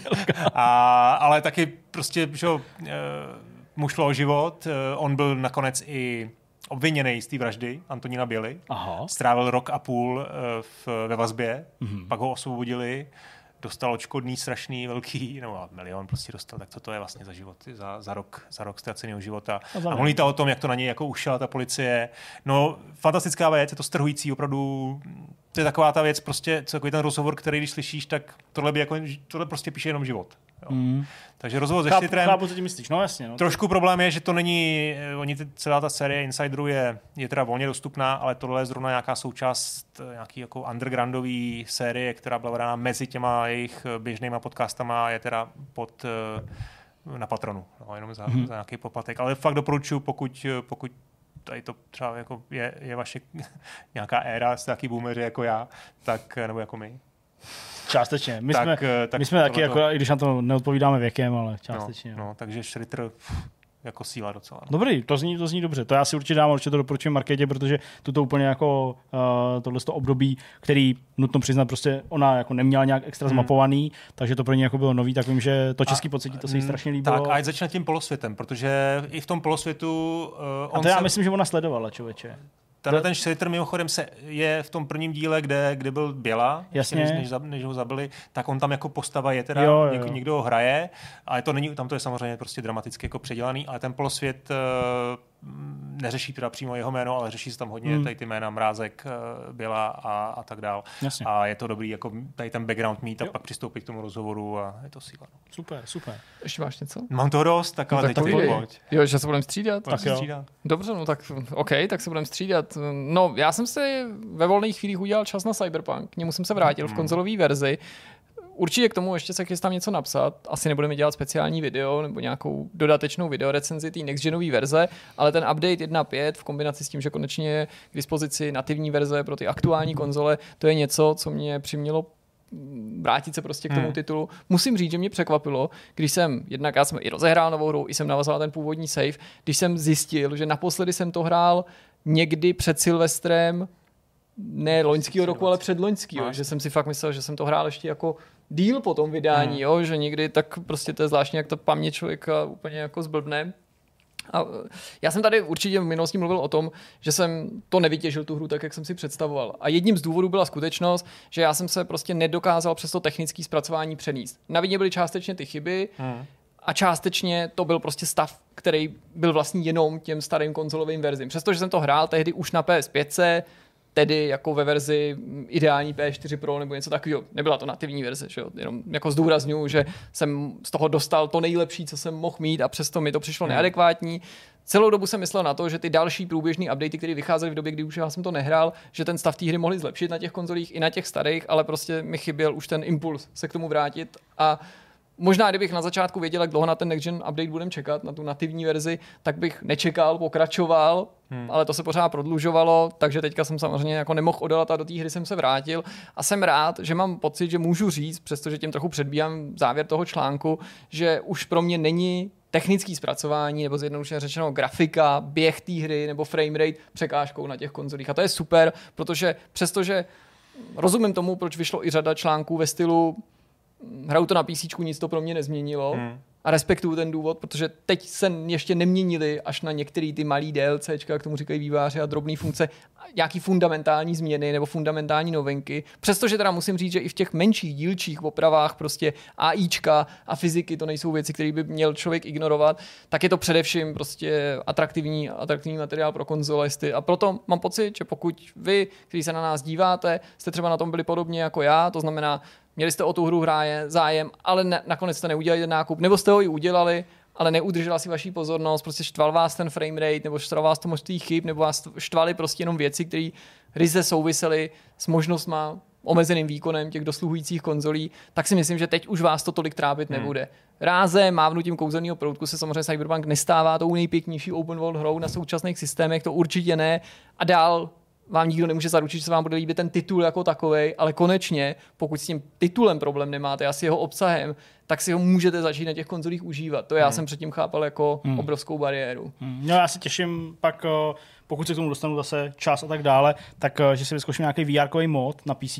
Protože, Ten má být tento týden. Přesně, to mě, to mě hrozně jako láká, byť vím, že až to vyjde, tak prostě v tu chvíli nebudu mít ten čas si to jako zahrát a pustit, ale určitě bych to chtěl jako vyzkoušet, protože pořád hmm. já jsem úplně, jako, úplně uhranutý tou architekturou a tím světem, a teď asi nevím o chodcích a to, ale jako prostě ve mně to vyvolává úplně pocity, úplně extatický, jako fakt, jako prostě nostalgický, divný, extatický, chci tam být, léto, prostě mokrý chodníky, prostě nevím, prostě to hmm. úplně nedokážu popsat tu směsi pocitů, kterou to ve mně vyvolává. Já se to taky těším, taky jsem čekal na ten, na ten patch uh, a jsem rád, že čtu, nebo i slyším od tebe jako takovýhle pochvaly. Eh, dvě poznámky k tomu. Jedna je, jak je vlastně hrozně zvláštní, jak na to různí lidi reagovali. Jo? Mám velmi dobrýho kamaráda, jehož herní vkus eh, je skvělý, je to opravdu jako hardcore hráč a ten mi říkal, já jsem ten Cyberpunk odehrál na základní P4 a byl jsem spokojený. Jo? Prostě vlastně není to konfliktní typ, hledá na hrách vždycky to pozitivní, jo, takže ono, když chceš jako hledat chyby, hmm. tak... No, a já nemám problém ale... tomu ani uvěřit, já vím, že ne každý je na to stejně citlivý no, a to neznamená, ano. že ten člověk je, jako, že to nevidí, ale že ho to prostě neobtěžuje a když tě to neobtěžuje, tak... Takže já... říkal, já jsem si to vlastně užil, jo, a pak druhá věc, která mě taky fascinuje, a to je to, proč to ten CD Projekt oznámil teď? Proč to teď Vybrali si nejhorší jako možný prostě období. Nejhorší možný chvíli. Jo. Týden před Horizon. A ještě šíleným způsobem. Ten způsob, který a, zvolili pro tu prezentaci. No a ještě teda způsob, jak tomu Ta přistoupili, byla strašná. tragédie. Vůbec jako žádná ref, sebereflexe. No, prostě jasně. Nepochopili, co Amatérský a ještě prostě vlastně... Se tomu vysmívali. Si, vy, no. Do, no. jasně, možná to tak nezamýšleli, nebo určitě no, to tak nezamýšleli, ale vlastně zítřili ty rány prostě. Ano, ano. Vlastně Zbytečně úplně. Vlastně se vysmáli nám jako hráčům znova. Prostě, mm, to. A, a to, že to vydali teď, to je to je prostě samozřejmě jejich boj, jo, ale hmm. nevím, možná si tam myslí, že jsou jako ještě větší než, než, než je Horizon a Elden Ring, ale to se jako přepočítali, teď v ní vůbec nemluví. Jako, to zmizelo úplně, a, během jednoho týdne. A, to a teď pryč. se o tom Elden Ringu bude mluvit 14 dní. Jako, hele, oni nebyli v pozici GTA Online, a i GTA Online bude mít problém se v půli března prosadit, nebo i tak no. míří do docela exponovaného termínu ale to je GTAčko. No, jo, jasně. Nebo... To furt je víc než Cyberpunk. No, nebo prostě dosahu, fakt fenomén a prostě přesně. navíc, že jo, na PlayStationu to budou dočasně rozdávat hmm. zdarma a tak. Jasně. No hele, já viděl jeden film, jeden film, slovy říkám, za ten úplný týden, celý jeden film. A ještě tomu jsme ho koukali z marketu na, na dvakrát, jo. Hmm. Takže, uh, a může to třeba i to, že jsem z minulého vidcastu jel domů asi pět hodin, jo, nebo takový kvůli, kvůli, kvůli větru. Takže jeden jediný film a to byl prvok šampon.akarel, který se objevil na Netflixu. Uh, objevil jsem ho, když jsem uh, roloval tou nabídkou nějakých jako nových filmů, českých filmů. Zjistil jsem, že tam je i modelář, na který jsem nešel. Tam hraje, myslím, Mádl. A je a to taky takový... Dobrý, to je prej strašně dobrý, ale já jsem se tím jako nebyl úplně jistý, to je ten slovenský? Jak on je ten ne, ne, radioamatér? Český, ne, to si pletu s něčím jiným, že jo? Mádl hraje taky v takovém slovenském filmu. Je, je to radioamatér. A já nevím, jestli to je slovenský, ale já myslím, že to je, já myslím, že to je český. Ale já jsem to, no, k, k tomu se ještě dostanu, promiň, já jsem si to pletl ještě s takovým tím uh, filmem, kde ta rodina se snaží uprchnout do toho Německa, tušu, nebo z Německa jo. tím balónem. No, to, a to no, jsem no. tak jako splývá. Ale tohle jsem věděl, že tam hraje jako Hoffman, že prostě to bylo jako ve své době nějak jako hodnocení a to byl, myslím, nějaký Vánoce loňský. Nemyslím, no, teď, no, teda, no. nemyslím teď, co byl 2020, ale no. 2021 a 2020. Vím, že třeba jako naši na tom byli v kině, jim to jako líbilo, jim to říkali, pak to někdo prostě jako psali. No, hele, já to jako zkrátím. Já vlastně nevím, jestli mi to líbilo nebo nelíbilo, protože mě na tom sralo no, spoustu no, věcí. taky ale zároveň vlastně jako se mi i líbila ta určitá pomíjivost v tom a tak dále. Takže mě prostě vadilo, jak je to depresivní, jak je to úplně jako, jako to, je, to je prostě, jak kdyby to složila kapela Krištof prostě. Jo. To, je, to je prostě jeden hnusný obraz životní za druhým, takový jako, takový jako zklamání, takový prostě jako nevychází, taková depka strašná. Takže to já jsem s toho úplně jako odrovnaný. Takový filmy točí Bohdan Sláma, ne? No, jak tomu řeknu dvě věci? No, klidně řekni. To je právě to, že, že vlastně těch komedií českých, který jsou fakt šablonovitý no, a generický, je strašně no. moc. A mě jako fascinovalo, že tohle natočil ten autor té knížky, Hertl. No A vlastně je to lepší, než, ty, než Jo. všichni ty režiséři, kteří točí, kteří jsou prostě vyučený režisérama, nebo jak teď to trošku jako Jasně, dělaním, jasně. ale a on jim prostě vlastně ukázal, Jo. jak se to dělá. A to je právě ten jako boj ve mně, No. no. protože jako ve výsledku se mi to líbilo. Mně se líbil i ten úplný závěr, já tady nebudu spojovat. To mi prostě jako A jo, jo. sebralo mě to do určitý míry, neplakal jsem, to je jako úplně to, ale jako fakt to bylo nečekaný a bylo to prostě jako zajímavý. Hmm. Jo, a ten zážitek celkově byl jako zajímavý. Ale vlastně jako v průběhu toho filmu Jasně. jsem si několikrát říkal, já to nemůžu sledovat. A to stejně jsem si říkal, když jsme konečně koukali uh, Queen's Gambit, uh, dámský Gambit. Uh, to jsem myslel, že tu hlavní hrdinku zabiju v jednu chvíli. Už jsem si myslel, jsem měl stejný pocity. Ty vole, to je dobrý. Dobře, dobře. Uh, ale tady jsem myslel skoro doslova, byť abstraktně. Uh, bylo to úplně stejný jako při sledování seriálu Letuška. Nebo jestli to jmenovalo Jo, Letuška. to bylo s fakt tou, hrozný, S tou no. Penny, myslím, s To jsem chtěl překonat, ale protože mi tak, tak jako v závěru, v posledním, v, v, druhé polovině předposledního dílu a v nějaké části ještě jako posledního dílu, tuším, nebo nějak se takhle překrývalo, tak to jsem myslel. Normálně to jsem chodil po obýváku. Marketa říkala, a tak mám vypnout. Já říkám, ne, dobrý, jak já to poslouchám, ale prostě to bylo, já bych se fakt, že, prostě to, že rozkopnu tu televizi, jak jako to bylo pitomý. Jak mě to úplně jako š, už, už to se, protože ona si jako pětkrát už jako teda šáhla na dno, ale ještě po šestý musela to ještě jednou prostě celý posrat. Tak to jsem byl z toho úplně, úplně jako naštvaný, byť jsem jako ve, takhle tušil, že, že tam nějaký happy end bude a vlastně jsem jako nevím. No takže Queen's Gambit jsem dokoukal, asi, asi je to dobrý takovým tím pohledem. Jako podobně, asi dobrý. Hele, jako já tomu ani nejsem schopný nějaký jako číslo. Ale líbil se ti tam teda ten, ten eh, Hoffman nejvíc, protože ten Čermák to tam Ne. úplně celý, jako podle mě to byl jeho film. Vlastně. Hoffman, Hoff- no jasně, Čermák No. asi, asi zdaleka nejvíc, ale jako Jeho charisma. já jsem už na Hoffmana trochu takový jako alergický v tom, že jako ten na mě taky občas kouká jako z lednice Jo, už, jo, jo, ale, jo, ale jako, já jsem se třeba v půlce toho filmu bavil tím, ke komu jsem si připodobňoval ty herce, jo. já jsem si říkal, ty ten Hoffman, on, on, on, on, vypadá jako ten, Jean Reno, jo, já jsem si říkal, jako skoro mi tak přijde, jako do určitý míry, jo, Hmm. tak jsem říkal, pak jsem viděl toho, toho jak se jmenuje, uh, no, já herce nevím, no hrál toho provoka, ten vysoký, blbej, uh, No, nevím. No to je jedno. No tak na zase říkal, že do určitý míry v těch ženských hadrech vypadá, jak byl, Jo, byl. Nye. Jmenuje se tak jasně. Mm-hmm. Herec, co hrál třeba uh, v nebeský. tom atentátu. Lásce nebeský. Hrál v atentátu tenhle, že jo? Ty jo, je úplně božský tam hrál. A tohle bylo takový jako, to protože já mám fobii z kostýmu, jako pánové. Jo, to je jo, moje jediná fobie, jo, prostě. No já mám fakt fobii z kostýmu a z kreslení po ruce a tak dále. Já mám fakt jako nějakou takovouhle nemoc prostě. Takže když vidím chlapa v ženských šatech, tak jako ve mně se to úplně svírá. To je úplně, jak kdyby tě hodili na hlavu, já nevím, co nemáš rád. Si neužiješ nejlepší komedii Táta v sukni. No, to je pro mě úplně jako porod prostě. Škoda. Takže když jsem byl menší, jak jsem třeba zvládl jako tucí, to jsem jako zvládl, jo, c, c, jo, malinko, ale pak už to bylo horší. Pak už se to pro, provibroval do plný. toho. Ale já mám oddechový filmy, eh, dva, No. abych to do, dodal nějaký tomu kontrast. Eh, Oba jsou z Netflixu, vlastně to nejsou filmy, protože ten, nebo pořady, protože ten první to je animovaný seriál Cuphead Show. No jasně. Jak? Cuphead Show, Cuphead Cuphead. Show, Cuphead na scénu. Je to dobrý. Je to 12 přibližně čtvrthodinových epizod, které jsou výborně hodnocený. Hmm. A musím říct, že skutečně si zachovali ten charakter té grotesky, který má ten originál, hmm. ta videohra inspirovaná. Já jsem byl ze všeho nejvíc zvědavý na to, jestli to bude vypadat jako ty kreslený grotesky, protože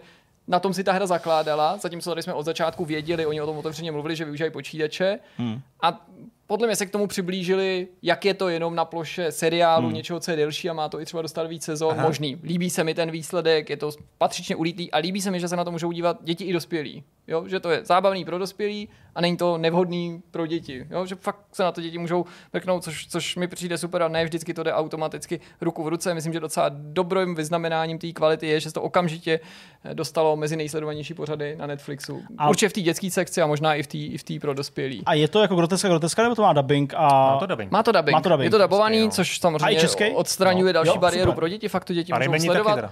A to to povídání je tam vlastně docela důležitý pro ten Super, příběh, nebo ale ano, je to pardon. jako pořád to drží Rebic, tu tradici té grotesky. Promiň. Jenom jsem řekl, že i králíci tam No. no. teď vlastně stejný den měli Jasně, premiéru a ano. taky jsou český. Což- což je- to si chtěl říct. Což je ta druhá Dobrý. věc, A, přesně. super. To jsou Králíci útočí, mise na Mars, věc, o které jsme psali na Vortexu, když se to chystalo a využil jsem to, když nějak Madlence nebylo dobře.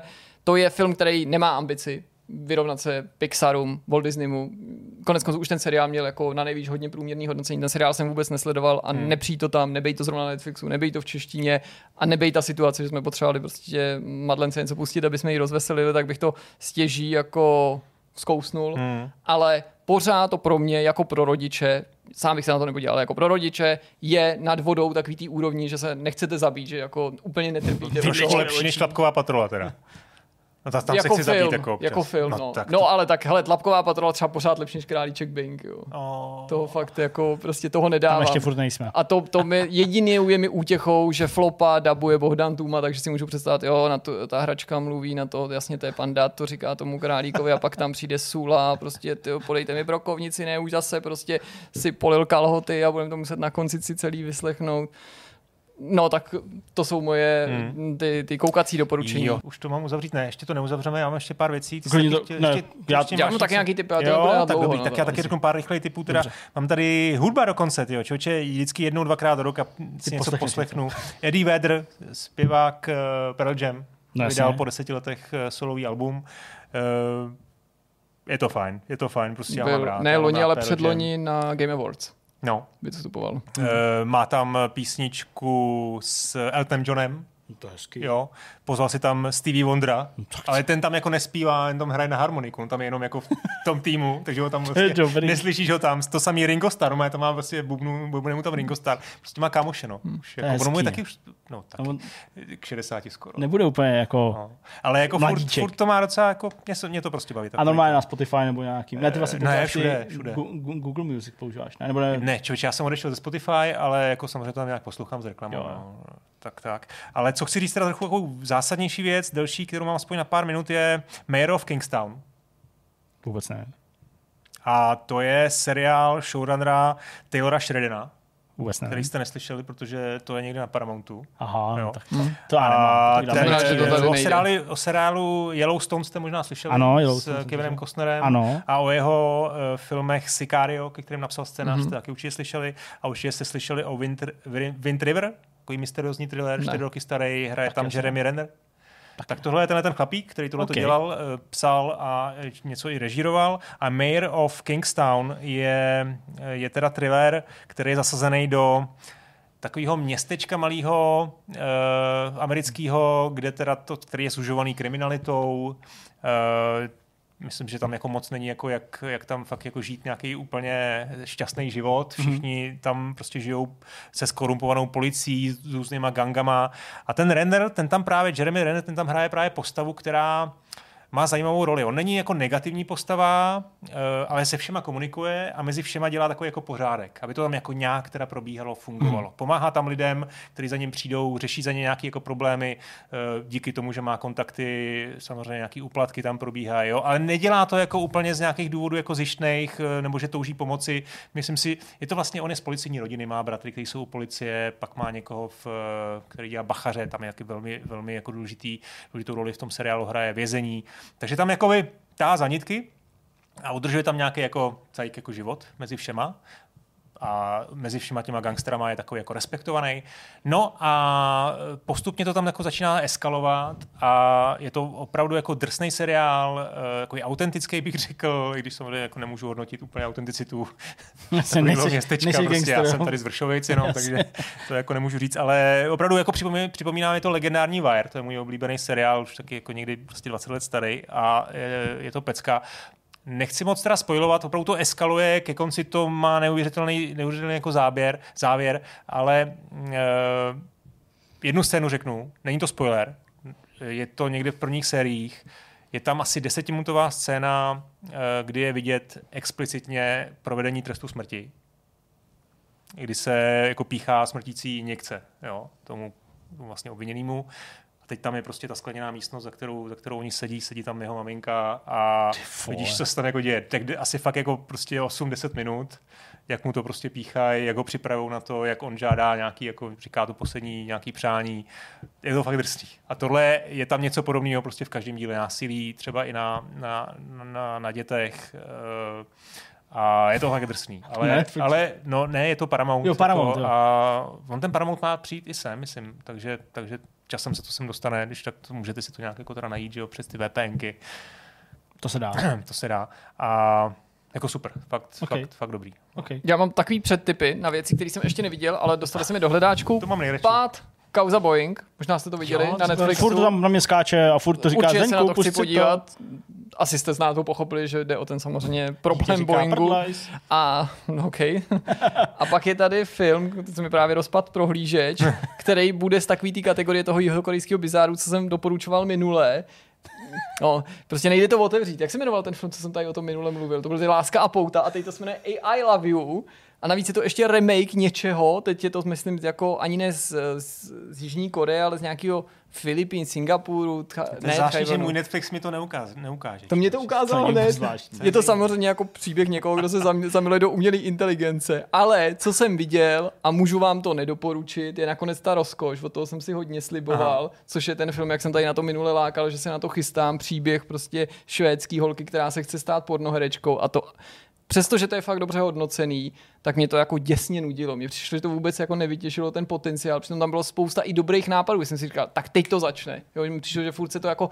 A teď jsem si říkal, tak teď, teď jde na tu páty, teď jde natáčet k tomu kinku, tak to bude dobrý. Teď. A i jsem jako ocenil, jako uh, někdo, kdo to tu a tam zahlíd někde u kolegů, jakože je to takový jako autentický prostě, vždycky, když se tam o něčem mluvilo, nebo se to ukazovalo, mi to přišlo, z části to fakt úplně ilustruje ten, ten, ten dokument, ten, hmm. ne ten seriál, ale ten původní dokument Hot Girls Wanted, úplně to ta struktura tomu odpovídá, včetně toho, že ta hrdinka bydlí na takovém zaflusaném bytu hmm. s dalšíma holkama, je ti líto, jako není to jako takový pěkný jako videa od XR, prostě hned od začátku na to je padne ten hnus, ale byla to nuda, vůbec se to nedalo dokoukat, úplně se to vleklo. I Kristýna říkala, že to je prostě strašná nuda. A navíc tam tu a tam prostě vidíš jako, no to je jedno. Já tady vidím jenom přes, přes rameno takový to, jako ten můj seznam, co mu to doporučil na tom Netflixu. To je skutečně, to vůbec v životě nic z toho jsem jako neviděl. Nechci. Ale to je rozbitý, podívej, prokazatelně, teď to třeba nic nedělá, jo, takže to prostě nevím, co to dělá, ale je to špatně. Cuphead je mimochodem čtvrtý nejsledovanější pořád v Česku na Hmm, dospělém Netflixu, takže dost, dost dobrý výsledek. Tam si králíci ani než nekřoupnou mrkvičkou. Tak jsme úplně na konci?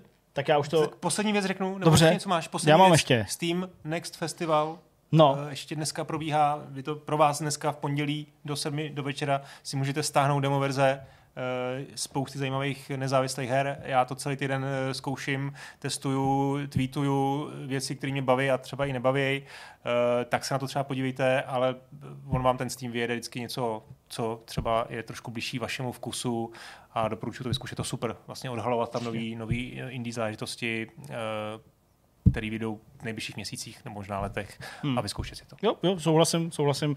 Čas, to je můj nepřítel. Každopádně ještě poslední věc ode mě, uh, ta se týká formulí, já nebudu vás tady dlouho obtěžovat no, jasně. uh, a nějak jako zdržovat, jenom teď probíhá testování v Barceloně, byť uh, ne, uh, nejsou z toho videopřenosy, jsou z toho jenom jako reporty novinářů na Hmm. místě, tak uh, z takové slovenské výpravy naší jsem byl velmi takový jako rozpačitý jednu chvíli, uh, protože ještě o Aizele s Richardem Gondou tam odjeli, dostali akreditaci, což je jako super, to já jim samozřejmě jako přeju, i jako na té úrovni kolegiální, to vím, že to je velký zážitek, ale jako byl jsem rozpačitý v průběhu toho celého dne, kdy vlastně jako reporty od nich dvou přicházely z Instagramu Štěva Aizeleho a prostě to jsme viděli, jak prostě tady je eh, kamera na snímání rychlosti a tady jsme museli projít a tady tamhle. Jakože jsem se nedozvěděl vůbec nic z těch formulí, ale oni pak jako uh, vykompenzovali to pak nějakým asi 15 minutovým hmm. povídání a pak nějaký výsledky a tak. Takže to je, v pohodě. ale chtěl jsem říct jinou věc. Minule se stala trestuhodná uh, událost, za kterou se takhle tady omlouvám. Uh, dali jsme tam špatný obrázky, dali jsme tam obrázky McLarenu, když jsem tady rozebíral tu novou podobu těch formulí. Uh, to byly obrázky z loňské sezóny, samozřejmě letošní sezóna přináší úplně novou formuli a McLaren letos vypadá uh, ještě líp než loni. Je- Mimochodem víš, jak dopad. McLaren v prvním závodě Xtreme E letošního roku? Uh, Extreme ano, E. Uh, teda vlastně nevím, já jsem jenom viděl, že asi vyhráli, mám pravděpodobně pocit, Ne, ale dostali se do finále, Dostali se do ale finále. tam vypadli, protože měli havárii. měli havárii. Já jsem viděl, že měli někdo havárii, ale neviděl jsem No, toho... havárii měl spoustu týmů, Jasně. třeba Cupra to narvala do Sainze, což bylo docela No, to Jasně. je všelijaký, ale prostě jinak super, su, super závodní víkend, v úplně nový Úplně- úplně... jako motoristický disciplíně, hmm. druhá sezóna, něčeho, co jsem začal sledovat úplně z nějakého vedlejšího důvodu a nakonec jsem zjistil, že to je fakt docela velká zábava. Jezdí tam právě Sainz, Lab, prostě spousta, Hmm. spousta, teďka je tam ten Aláty a prostě Jasně. spousta, spousta známých jezdců. Bohužel mě to minulo, neviděl jsem to, no. Tak, ale jako když tak na YouTube. koukali. Zdarma se to dá sledovat kromě Eurosportu na YouTube, tam každý den, živ, nebo ty během Ty závodní, závodního jasně. víkendu, tak no má živáky i ze záznamů, výstřižky, Super, prostě. super, super. Schválně si to najděte, Extreme, je to fakt docela srandovní motorsport. A to je úplně všechno. No tak jsme na konci. Moc krát díky, že jste se dívali a zase příští týden na viděnou. Čau. Ahoj.